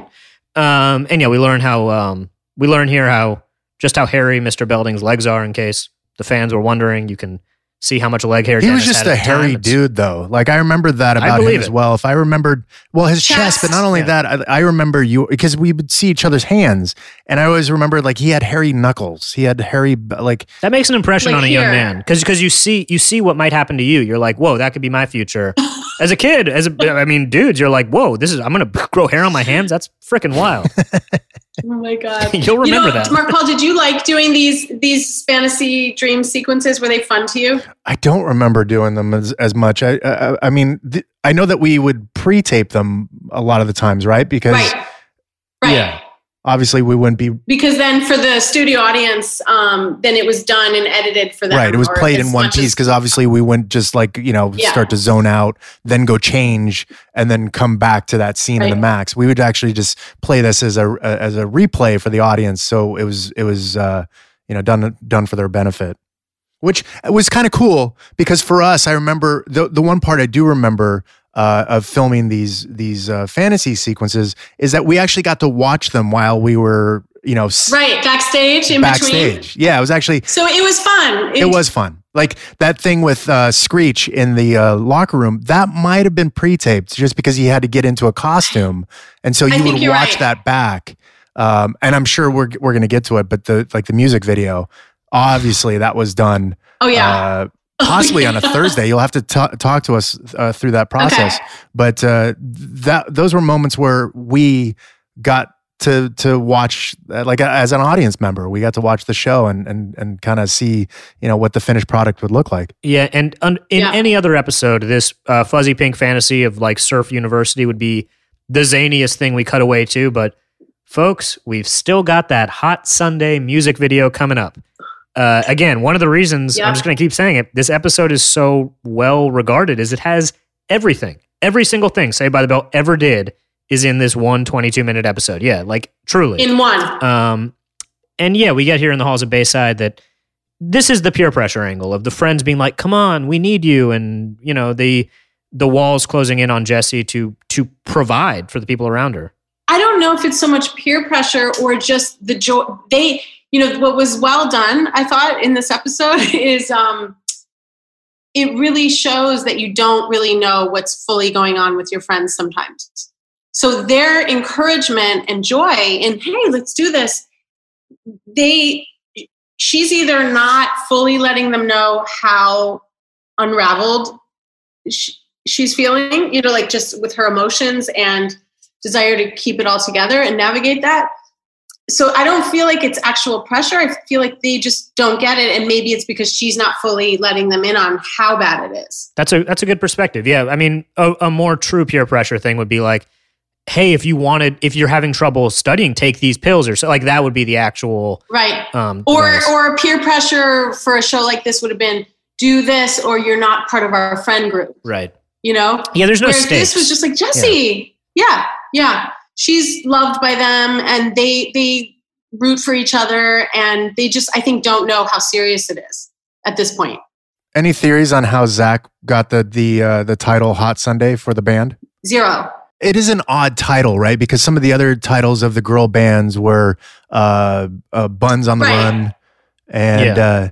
What was the other one? Zit, zit mean, the Zit thing. I, I didn't even I didn't even write it down. I didn't was like write a it down because it was silly as hell. But Buns on the run. but I was still like shocked by Hot Sunday. Like and and Kelly's like, oh yeah, that sounds great. Well, Hot Sunday is a is a name that evokes. it does, Yeah, it evo- like whoa. It's like does it? it's like hot. I mean, hot hot is right in there. I don't know. It's like hot and there's sauce. I don't, it's like feels like overtly uh, sexual for children. I don't know. I mean, New Kids on the Block. Those are just some new Right. children who moved in down the street. Hot Sunday, like that sounds like a gentleman's club, a club not for gentlemen, by the way. Um, but yeah, off of Jessie taking the pills in the hallway. I thought this was a cool edit um, into the music, Yes. like the drums Very filled before creative. we No, cut. That was a very cool choice. Very a Good little choice. more Yeah, sophisticated than I would have. Yeah, no, totally. A little more like, ooh, like what's going on here on Saturday morning? That sort of drum intro seemed to me like the B 52's Love Shack, like the intro to that, which Hmm. was like 1989 as well. Ah, But I was like, wait, I've heard this sort of intro before. And then I had to Google it and it popped up. And yeah, I, th- I, I like thought it sounded a little bit like kinda love, thing, yeah, yeah. like a little bit of a Love Shack. It all sounds the same because it's all like you know keyboards and stuff. There's only a couple little drum no- noises there. By the way, that that shot you just froze on a second ago, like just alone on the staircase, is they, they didn't usually do that where someone was Right. just isolated. I, I don't think there were a lot of shots in our show where someone was ever just alone. They they It did a good job. Yeah, it means like tr- like like trouble or like they're if they're alone, they're usually in a state of Isolation. Yeah, like totally. You guys were always Yeah. around each other, and also pretty cavalier there, Jessie. Just popping pills on the stairs, like in the go to the bathroom. I, I mean, come on, what are you new to drugs? Just do it somewhere hidden. Day tripper. Dig it.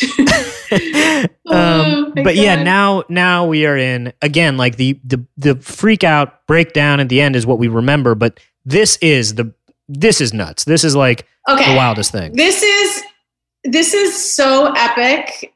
Um, I just can't even explain. First of all, can I just share? I was very excited to get to have one of my dance teachers choreograph this. We usually had Maria, who was our stage manager, like Powerhouse Preppies when Mark Paul and I did that, and other other dance things. Maria was a dancer and incredible. This one they needed to bring a choreographer in just because of how much time this took, and she couldn't, you know, do that. So we brought in Michael Rooney, who was my dance teacher and still is an incredible Son. choreographer.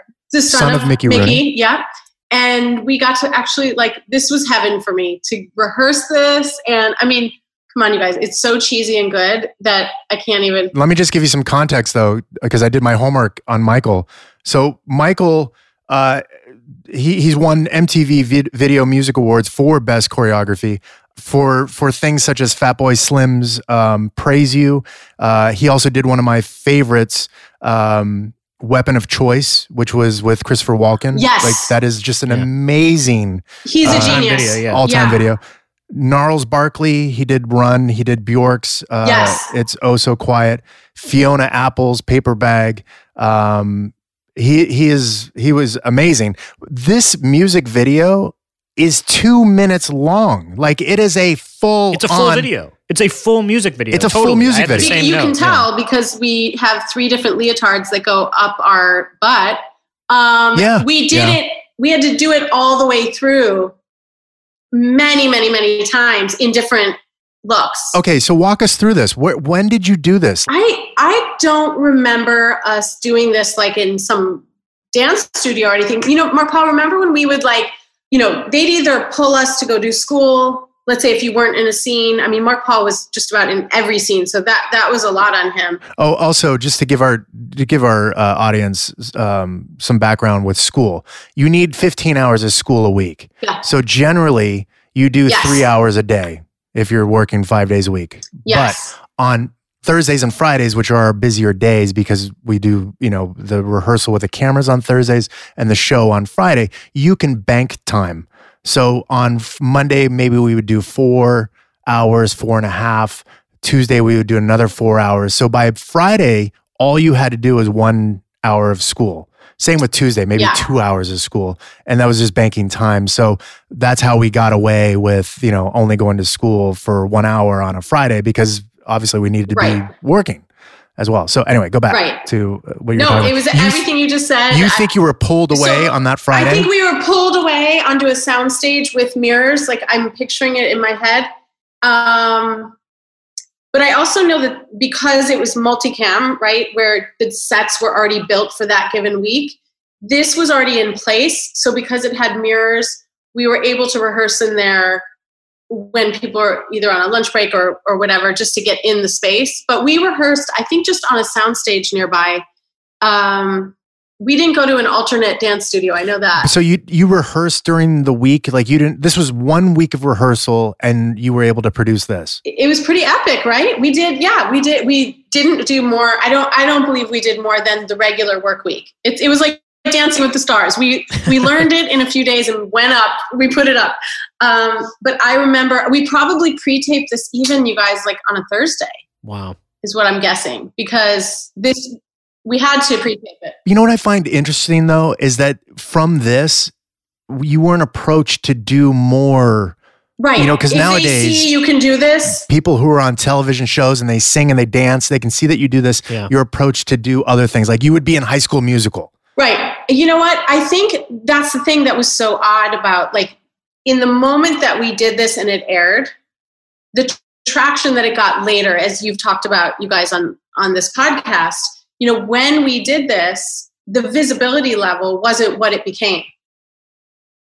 So I, I, yeah, I mean, you'd think Broadway would be calling at that time, but no, we we we did this. People loved it, but I just the tra- what it got, it increased just with time and the different generations that it hit in syndication.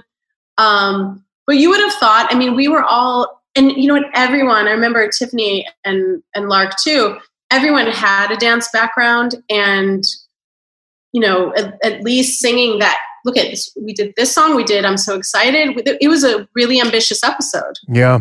Yeah. I mean, not just the, not just like doing the song. I mean, yeah, to Mark Paul's point of the length, this is a full video with multiple costume changes and a lot of choreography. Uh, Peter Peter Engel Peter Engel moved from from to California Dreams with the thought of I can sell real music with my TV shows. And when I look at this, I'm amazed there wasn't a real conversation around like we got to put out a Hot Sunday album or like we got to put out. Oh, more, like, I, I, agree. Like it, that that no, I agree. Blows my, and I wonder if California Dreams was a product of him saying like, "Whoa, I kind of had a that thing wasn't for a taking second. advantage. Yeah, we we could have milked Yeah. that thing for a little more. Yeah, I, I think you're right.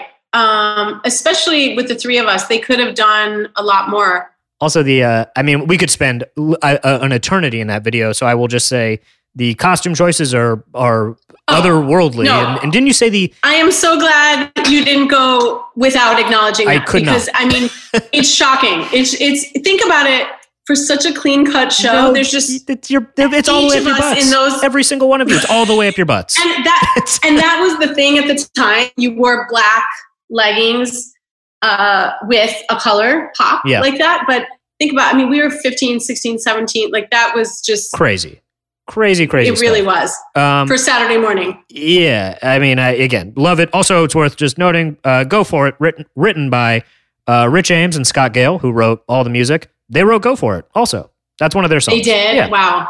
We should do a redo of that. Um, but You know, uh, us. you know that video. so that Hot Sunday got uploaded to the. Um, I was just. Lo- I wanted to. Do I was curious about how it's been repackaged on the internet, which we can get into kind of later. This episode has been repackaged eternally, over and over.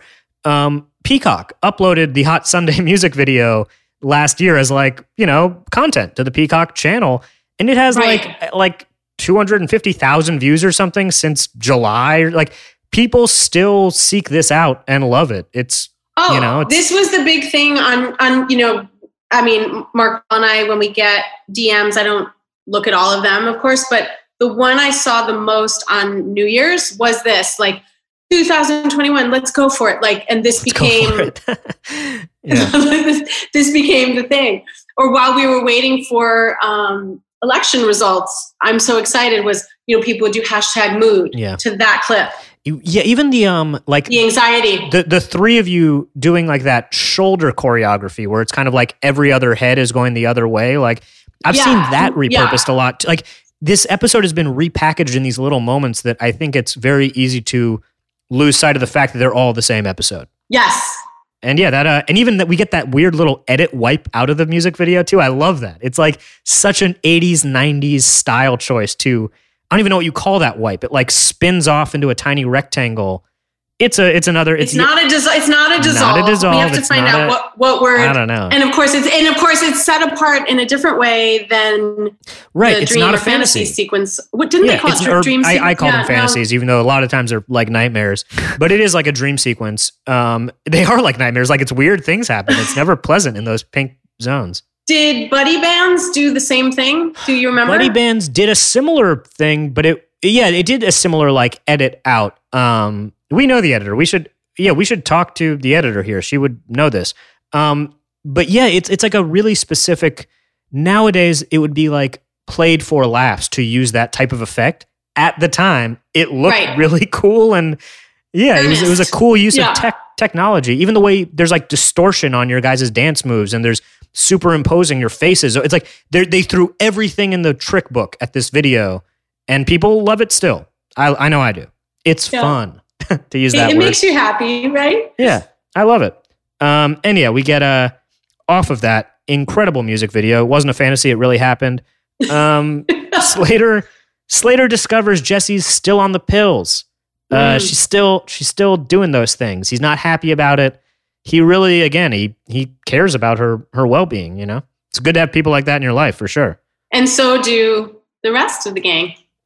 They do. It just takes them a minute to understand what's really severity. happening. Like Slater's Yes. Slater's the only which again, as far as addiction goes and stuff, like that's a true story. That that there can be someone with more info on the situation and it, not everyone really you never really know what someone else is going through. So there's a ton of lessons in this thing. You know, Exactly. as, as silly as it might feel at times, there are real lessons. I just want to fill you in with those caffeine pills. I don't know if I've I've said this before, but caffeine pills generally have between 100 and 200 milligrams of caffeine in them per serving. it's a cup of coffee. It's Yeah. yeah. it's like having a It's a cup of really coffee. strong cup of coffee. Um, yeah, it is it's, interesting, it, it's why this is so funny. I know. it- that is the Right. funny stuff now. Is like right? He's like, But didn't people use something called NoDoz back in the day? Right, which I think is a similar a similar I mean that's where I grew up knowing like truckers use NoDoz. I think 5 hour energy replaced NoDoz in the marketplace. Is yeah, they're, you know, I think it's all the same junk. Just gets you it almost makes you crash your car with a heart attack with your kids in the back. That's that fun stuff. who would do something that Um, that reckless? Who what what zany person, zany. Um and we're in act 3. Uh Jessie is just tweaking out here in the classroom just no laugh track, by the way. They cut the laugh track. Like in Oh. any other episode, Jessie doing this motor mouth thing would be a laugh, but it's it's not there now. And Mario and his sister are in the same scene together. She's sitting at the, uh, the head of the class. How how uh, interesting is that? Yeah. Worlds colliding. Yeah, they they cut out the laugh track, much like in that last episode where um, Mario came out with his shirt off and kind of did that pose down for Miss Bayside. I told you they took out the laugh track there. The applause, the raucous applause. You mean? Yeah, they took that out. So they they they. Sure. I, I, I wonder if they actually told the audience like, you know, don't say a word. Don't- Don't no applause. No He's bad in this scene. He just got framed for hitting a, a fellow student. Because don't, don't applaud his body. You have a guy in the audience that's the warm up guy, and I don't remember what our guy's name was, um, but he was with us for quite either. a while. Uh, so apologies to our warm up guy that I don't remember, but I don't remember a lot of shit. Um, but uh, But his job was to keep it going like a pep rally. his job was to keep these these guys, uh, you know, energized and and ready to laugh and and and stuff. So I'm, I'm wondering if he had to say, okay, this is a very this is a very uh, serious scene, guys. So we just want to keep you guys nice and quiet. That's a, that's actually how he talked. so That's I do remember that. Was that. nice. Yeah, that almost was a Casey Kasem. You almost did a Casey. You almost slipped into a Casey Oh. Kasem. Um, we have we have the screen paused in the classroom here. I just want to notice that on the board it says project number one. I Yeah. went to a real school with real boards full of assignments. They would usually just say the assignment. That seems like an oversight. that it wouldn't say like geometry.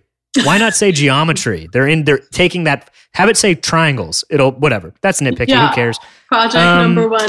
project number one. Why not? We're what are we gonna do? Be here all day over that one? Um, and yeah, Jessie hands it in, and uh, yeah, she's she's struggling. She's on drugs. That's the headline. Um, and when I love that when Slater tries to talk to Zack about it, he says, "My girls are singing tonight." He is just moving at lightning speed with being a, a music industry manager to say a sentence see the like that. guy? See the guy right there, the blonde next to you. I mean, Yeah. he was in almost every episode. I wish I knew his name. he's one of the more prominent nerds. Like He's he has very a, funny. a real very look, funny. real yeah. look to him. Yeah, my girls are singing tonight. Sure, we've all been there. Uh, that's a classic high school thing to deal with. Uh, and yeah, this is again talking about how this episode has everything. It also has a Zack and Slater fight. It's short. It's not prolonged, but they fight here. They they they have a, a bumping of heads of like, my friend's not on drugs. You're a cr-" like, then they storm off. You know, it's resolved within mo- minutes. But yeah, this the the Slater Zack tension is is here too. I see uh, in your notes, Dashiell, it says classifying caffeine as quote drugs end quote may Yeah. have undercut the message in in long term. I actually wrote in mine Yeah. because I had to you know I had a rebuttal, but caffeine is defined as a drug because it stimulates the central nervous system, causing increased alertness. So Okay. it, the FDA does classify it as a drug. Yeah. Yeah, well, I mean, you know, they knew they knew they knew what they were doing when they sub You the knew. original script said speed. they knew I'm, I'm pointing fingers. Now we Franco- never They knew. never, They knew what they were doing. yeah. We never read an original version that said Right. speed, though. I don't recall Yeah. that. Once it got to You us, didn't. It, it didn't get to you. Yeah, that's yeah. correct. Okay. Okay. Yeah, and um, as I have it here, um, and again, citing that Ringer article that was very good and thorough. If you want more information on this episode, uh, Franco, uh, who's a producer on the original series as well as the reimagining, he raised the question: Hey, does this undercut the episode? Like, is this a problem now that this was about speed and now it's about coffee? And the general consensus was like, look, Jessie is taking something that changes who she is. It's getting in the way of her friendships. What that is really doesn't matter. And that's correct. It, it doesn't. She has a problem. Her friends need to help her. It's only through the lens of the internet and years later where it's like laughable that it's caffeine. Um, but they made a choice to tell this story for kids on Saturday morning. And For this real. is what we get. And yeah. Yeah, yeah, yeah. I mean, we weren't there. There was make no mistake, we were not. We we were full on. It's not campy. earnest, it's earnest like- and real. yeah. Yeah. no, we were not Yeah. in on any joke at all. It was the real deal. Yeah. for us as Um, actors. Totally. And, and I think that comes across. We are just, folks, I know it's a long one. Thank you for being with us. I'm, Lord knows I'm having fun and I'm excited. Going to use both those words. Uh, and, well, and this we see one, the, like we said in the beginning, it has so many layers. Like we have It's to do it just so justice. much. Come on, It's not so dense, every yeah. Uh, episode had this much involved, and it- how the impact this one has had somehow. No, we're. I mean, we're literally still talking about it. Um, we're in the max for rehearsal. I think it's very interesting that this very quick clip of the three of the girls here um, dancing on stools or whatever. Sure, don't want to spend all the energy. It gets used in the theme song, uh, in the syndicated theme song. It's like a very. It's it's one of the, because it's in the theme song. It's one of the most viewed seconds of Saved by the Bell because it's on every episode. And yet Jessie is like in the throes of addiction. Uh, she's in like the throes of caffeine pills, it, you know, dancing here, and it it that all gets cut aside. So when we talk about how this episode has been repackaged and repurposed, it's not just the internet; it's NBC looking at this clip also and being like, "What a fun two seconds." Thought that was neat. Wait, and it isn't isn't Franco himself? the- Yes, one of the record That's producers. my. or am I wrong? No, you're you Okay. you got a little bit of a head, but that's that's okay. Sorry. No, don't be. Please, no place for sorries here. He will. We will see Franco in just a minute uh, as one of the industry executives. Uh, I'm I'm excited about that. A young so Franco. let me get this straight. We are having rehearsal for Yeah. Hot Sundae. I, uh, j- I just love that uh, that name. Um, Great name. yeah, great name. um, w- rehearsal at the Max. Uh, we could have had rehearsal anywhere. Where are the paying customers? Like w- we we all know that I had that in my notes. I had that in my notes too. What what is going? I mean, there's a like Max is having real money Listen, trouble. we had- just established this. we He had to lost save the, restaurant. Max uh, a few episodes ago Right. because he was in debt by ten thousand dollars. Now we have It's- rehearsals here. and now it's our rehearsal It's space. crazy. I mean, These are tiny things, but they are things. I mean, and where is Max? they are certainly things now. To, like when he nowhere to be seen. when Well, but wasn't he gone by this season or no? no. He's still around. He'll. I think Ed is like a, he's he's around here and there, but he is certainly around less. I mean, if it wasn't Max who poured you your cup of coffee at the beginning, it was just like waitress number three. Huh. Oh, look at you guys are clapping. Whoa, look at that! I just saw your bum. Yeah, there's more. Like you were you were you must have at some point.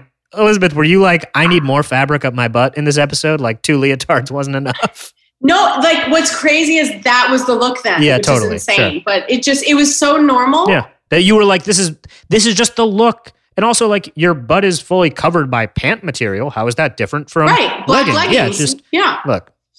It's just there's a vertical. s- yeah. everything we do today will look foolish in 20 years. We can all agree on that. So, like 1990 was any different. That moment though at the end of rehearsal, Yeah. it- you, you know, going back to when you said, "Look, they used that clip where I'm in full throes of."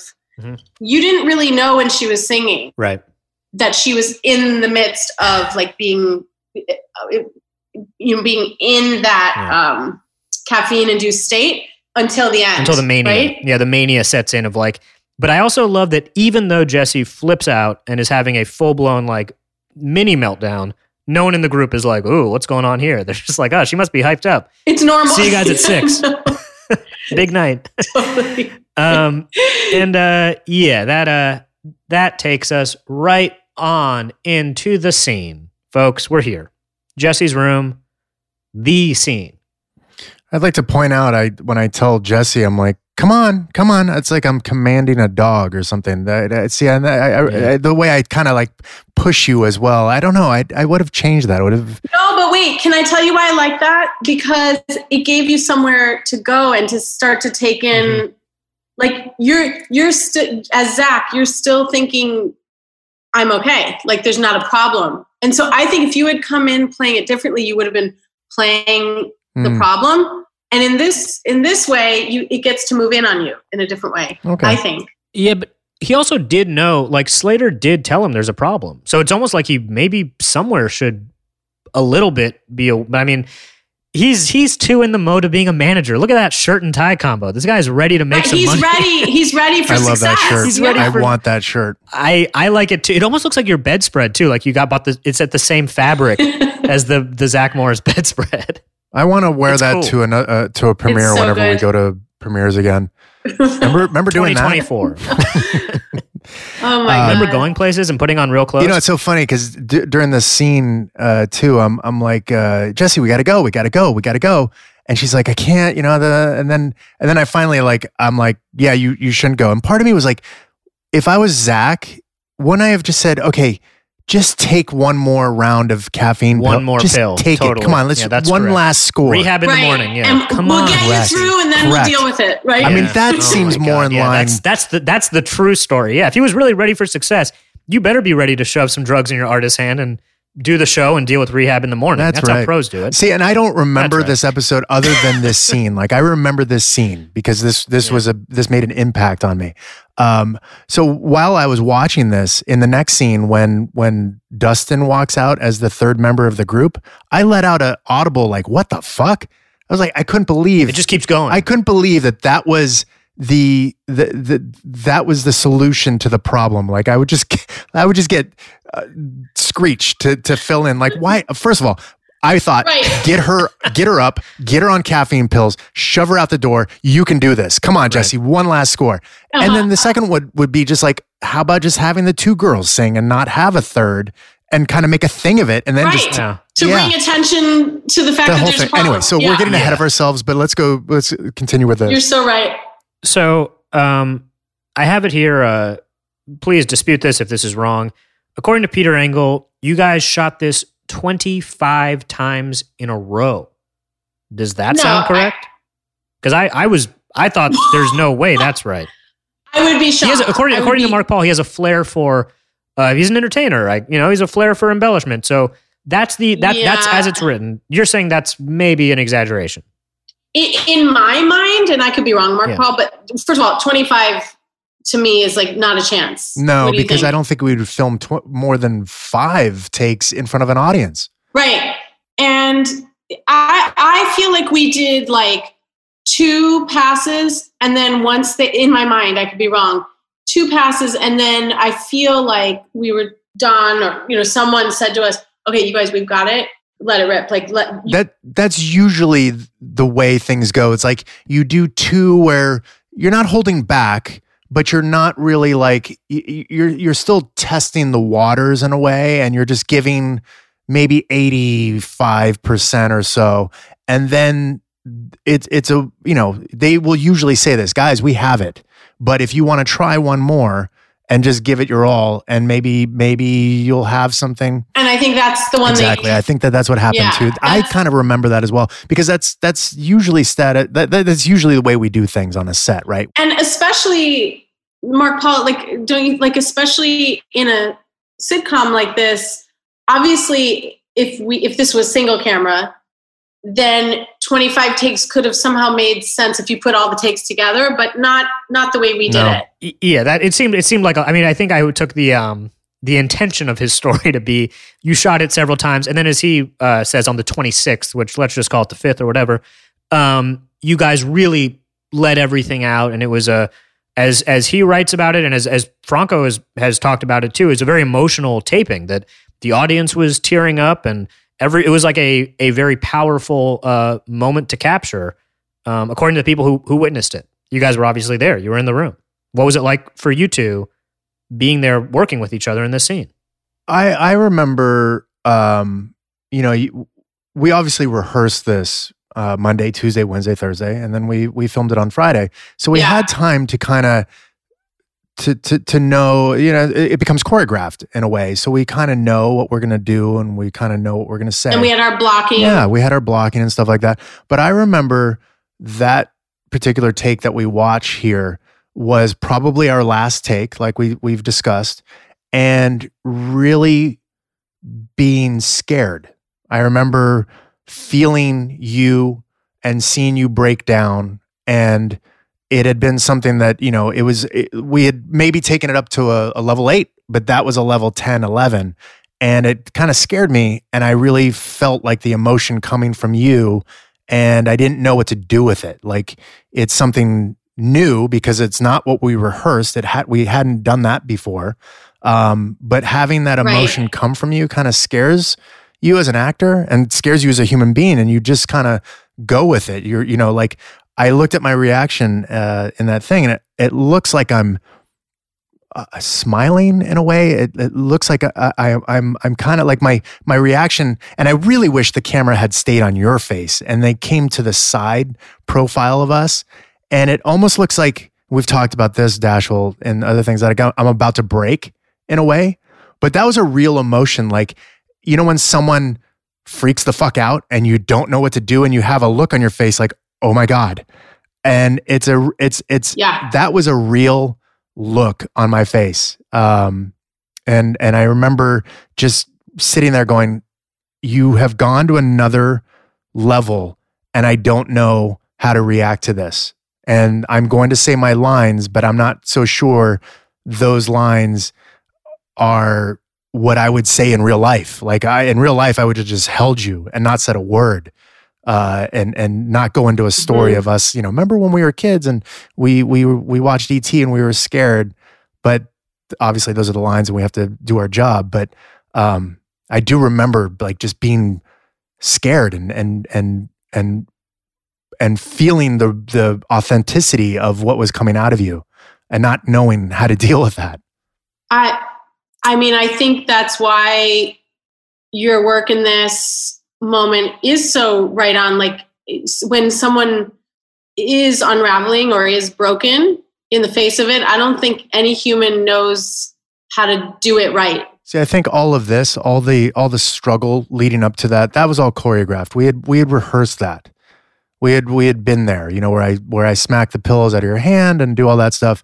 But this moment here, Right. where I'm holding you and you break down and you you Yes. you have the iconic moment. I'm so excited. I'm so excited. That was I th- in my head. I remember this was another level that you hit. You didn't take it up to that level previously.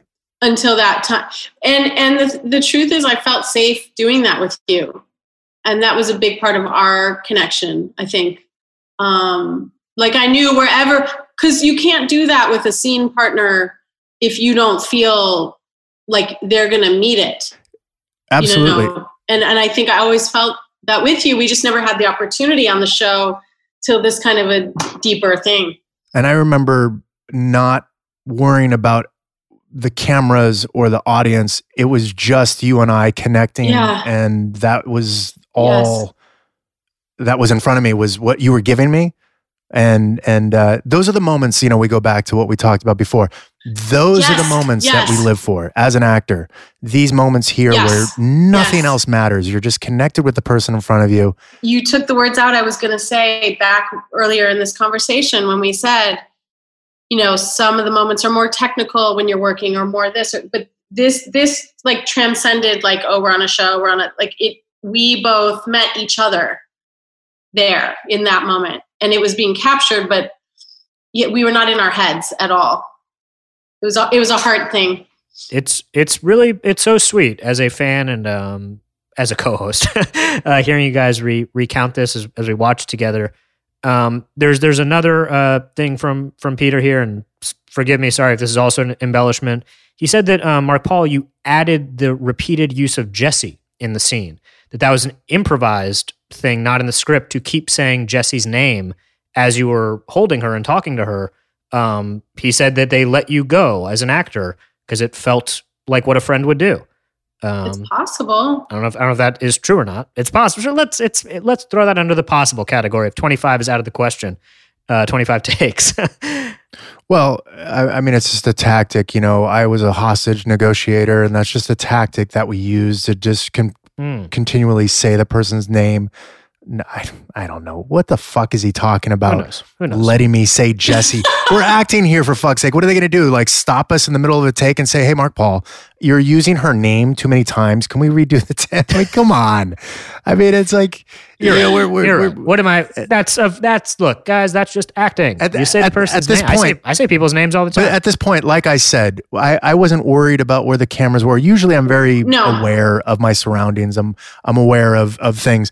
I, I I- I'll even go to say that, uh, you know, looking at this again, the fact that Jessie has a shadow on her face Hmm. while I'm talking to her.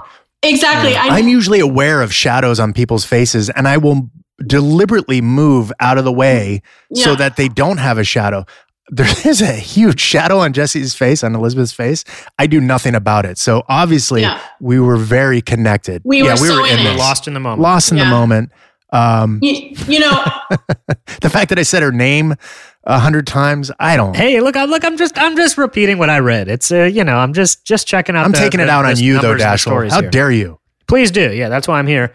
you know, I, I have to say, like when I rewatched this, it, you know, in in prep for this, I was watching it alone, and I got tears in my eyes. Hmm. Like I, I have only really in through these years seen that the heightened kind of moment that everybody knows as like whatever, and we've even sent we've done a send up of it on Fallon or what- whatever we've done, you know. But in seeing it in this within the scene, I definitely like whoa! It it took kind of took my breath away for a second. It, it's a. It's a performance unlike any other uh, in the show up until this point, and even after it. I, I cannot place a more like intense moment. So yeah, it's it's it's memorable. It's memorable for more reasons than just she's having a disproportionate reaction to caffeine addiction, which is like the joke, the internet meme version. It's a it's a really powerful, Right. memorable scene. Um, And I, I think it was. I think it's also good that you know. I'm speaking of it in a with obviously distance, but I think it was good that it happened to Jessie because she was always so together and so like oh no you know it was so solution oriented and knew how to fix the problem for others had suggestions either she imposed her her ideas or was generous with them. And so i think the impact of it was you know their dynamic of being as close as they were like it almost had to happen with with those two characters in this moment to make this moment work and and i know how safe i felt with mark paul as an as an actor and as a like deep dear friend to be that vulnerable so i love you mark paul Mm, I love you too. And I'm just looking at us. I've, I've you know, the freeze frame that it's on, um, where you're looking at me and I'm looking at you. We locked eyes there, and that was like a gent. Like there, we didn't deviate from that. Like we we are locked onto each other and we stayed there, and that's authentic right there. You know, and and um, yeah, I, I watching this episode. Um, uh yeah it, it it's given me a lot of respect for what we actually did because you know I, I we do talk a lot about like how silly things were and if you took it if you if you didn't have any context to this scene it is a silly sort of thing you know i'm so excited Right. breaking down over that we've had a good laugh about certain things memes have been made we've we've talked about this but to actually have the context of what actually went down it means so much and there's so much going on here um, and for me to be able to share that with you and go over it. I mean, I, I never thought that we'd be sitting here doing this uh, together. Um, no but I, I'm I'm thankful for it, and I'm I'm uh, looking at it now. I'm I'm I'm so thankful to have had that experience, and especially with you. same well, that's that's the, what smoother segue than to say now we're going to go to the max for Screech something. Well, yeah, we're going to the max, an and Screech full of- jumps full into of there, and I'm like, literally, what the fuck? I mean, seriously. it is it, what a what a one two gear shift. And there he is. really Ugh. And- but I guess th- did they feel like the the It heaviness had needed to- that levity Yeah, it had to go off for this audience? Yeah, like like just yeah, and, goofy I and mean, yeah. Um, Screech, Yeah. by the way, the the last time Screech showed up in the third act to save the day, uh, to dance at the max was in Dancing to the Max. So this isn't even a, a new way for the episode to resolve. There's There's Franco. there's a young Franco. Yeah, look at that, looking sharp, Franco. Love to see it. And uh, yeah, I mean, I guess if this episode is about a lot of things, in the smallest way, it's about the perils of the music industry. But that's just the teeniest, tiniest glimmer of a lesson. Uh, that is, there's so many other things to learn. Um, and the gang is all there for Jessie at the end. You know, it's the yeah the the the weight. I feel like other sitcoms would have ended off the "I'm so excited, I'm so like." I feel like that would have been the end. There, there's the freeze frame, but. Saved by the Right. Bell gave the kids in the room a little chance to like process Closure. and yeah, it's funny again. It ends with Zack being a bad student and and, and, and we're all friends together yeah. again and and friends forever. But Jessie's going to rehab. Jessie's going to rehab. So yeah, that's. is- I mean, now we're laughing again because it's come on. But it's, coffee. it is. Oh, I Is she remember- going to oh, rehab for addiction or is she going to rehab? or perfectionism. Right. I think it's for addiction. In the it- as as it's I mean, she should have gone to rehab for yeah, what you said for being a perfectionist. I Uh, believe in this or case. anxiety. Yeah, I think they just subbed out speed with caffeine, and then now jessie is in instead of yeah, she's in treatment for caffeine instead of speed. Um, but I will again shout out to the 2020 reimagining. It becomes canonical with without giving away any spoilers. Uh, Jessie Spano is a lifelong caffeine addict in recovery after this, so it carries. Yes. You know, it wasn't just a blip. It She's like taking this seriously. You guys, such a silly sidebar thing on this. I remember Alice and Woody, our um, our makeup artist. She was like, "I think we should go with like no lipstick, no like like this was my like there was a moment around this time that several big actresses were doing no makeup looks when they had been known to be more glamorous. I can't remember uh, in TV movies. Hmm. And so we were like, okay, let's really go more raw here. And I'm laughing that this is the version of raw, but it's Saved by the Bell. So Right. you know, we we still had to, but no lipstick was the big actor choice. You know, for But by the way, I think you look really pretty in this scene. I was going to point that out. That I, I, I love your hair, and I, th- I think you look for an addict. I think you look really healthy. Oh yeah, it's good. That's a that's a good healthy Oh, my, addict. my polka, my blue, cobalt blue silk polka dot pa- pajamas. Um, that yeah, I, I got to that's a keep luxurious those. outfit. By the way, I got to keep those. It was they they were so nice. good. But um, just you know that the caffeine pills were either was it Red Hots or Tic Tacs? Mark Paul, do you remember? they were red hots. Okay, that's what I thought. Yeah, I'm, I'm telling you, I, I think addiction does your body good. Um, I, I- I think, uh, Oh my I god. mean, if, if, if that's what red hot, uh, you know, caffeine pills do to someone, I'm all for them. there's there's the even smaller lesson that sometimes being an addict can make you better looking. That's that's a the teeniest tiniest lesson. Just below, watch out for a shady guy. Yeah, if some guy wants to manage you and your two girlfriends in a music group, be on alert Uh-huh. and uh, of what could happen. And yeah, sometimes addiction makes you makes you hotter. Everyone knows that. oh my god. Um, and Slater and Zack are friends again. It's all resolved. Next week we'll be right back to the funny stuff. And that's Jesse's song. wow. That's the episode. We got through it, guys. wow. We did it. This season of this podcast just so happened to end on the biggest episode in the series. So thank you, Elizabeth, so much for joining us. I, I really appreciate it. This was fascinating and so sweet. Um, thank you. I- Thank you for it was great. having me for this. I, I'm just so glad we could do it. Yeah, we had you on the very first episode, which was saving the max, and then right. to actually have you on the very uh, the the f- finale of our uh, first uh, season, um, bookending it is I, I couldn't Yeah. I, I couldn't have imagined a, a better uh, combo. Thank you. Mark Paul was keeping you away from me in, in Dancing to the Max. It was a private phone call. He was like, I don't really know this guy yet.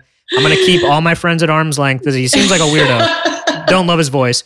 But now, now you know, you know what? It, you know what it really was though, Dashiell. At the time, I we was hadn't figured our, our podcast out. We were like ti- figuring out the at the time and- I was living in my RV, Right. and we didn't have the The the, means to do what we're doing now. But Sure. now we're on Zoom. I'm we- just, te- I'm we have just screens. teasing. I'm, I'm, No. yeah, I get it. But I remember know- that conversation that Elizabeth and I had on the phone. Uh, it was like you know we hadn't spoken in quite a while, and to be able to do that was was such a treat. This is even better. I, I, I I'm so happy that we were actually able to look at each other. Yeah. Um, we were able to work with each other in the summer, um, late summer, to to finish up uh, the reimagining of Saved by the Bell. But again, that was through some weird protocols and and times that we're going It through was. where we can't interact with each other. No, those though what I was saying to Mark Paul, like when when we got back to filming in August, which we were so lucky to be able to do that safely, there's certain things on set that are magical that often happen in the in between. I call it kind of the in between. Um, like let's say if you and I were able to go off to get a bottle of water by Crafty or you know sitting in our chairs for a minute, we didn't get those in betweens really. Um, except for when we were outside by that Back to the Future clock for that for that scene out Oh, there. right, right. But you know, it was a lot of everyone had to just go back to their respective trailers, whatever. So I did miss being able to do that with you because I just always love our catch ups. But one of the things I was also thinking about is if we didn't have the connection that we have, you and I, and you know, the Tiffani and Mario as well, if we didn't have this, the seeds so embedded in in this relationship in such a, like a loving way, also, I don't think that in August, yes, as professionals, we would have done good work, but the the banter and that chemistry that people loved so much about the six of us, you know, that the six of us had, it transcends time. Like it's just it it really showed me how deep the connection goes with the way we were able to work in such a carefree way during a time that is was not. Well, I'm looking forward to going Yes. back. Uh, you know, Saved by the Bell, Saved by the Bell. Uh, the the 2020 version was picked up. Um, if you haven't cu- uh, seen it yet, it's on Peacock.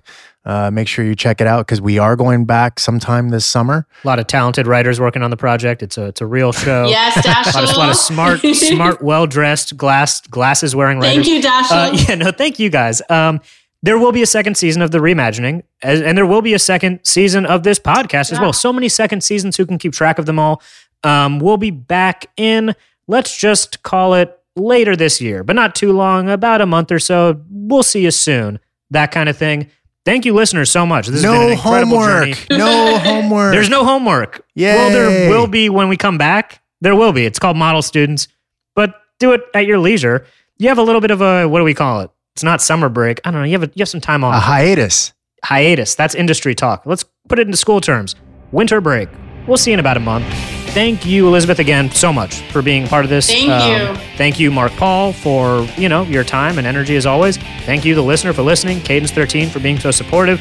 Our producer Terrence. Oh my God, we just And just thank you, Dashiell. Congrats, you guys. yeah, congrats, yay. And thank you to our audience. We have a great audience. And, and make sure you keep hitting Yeah. Dashiell up on Twitter.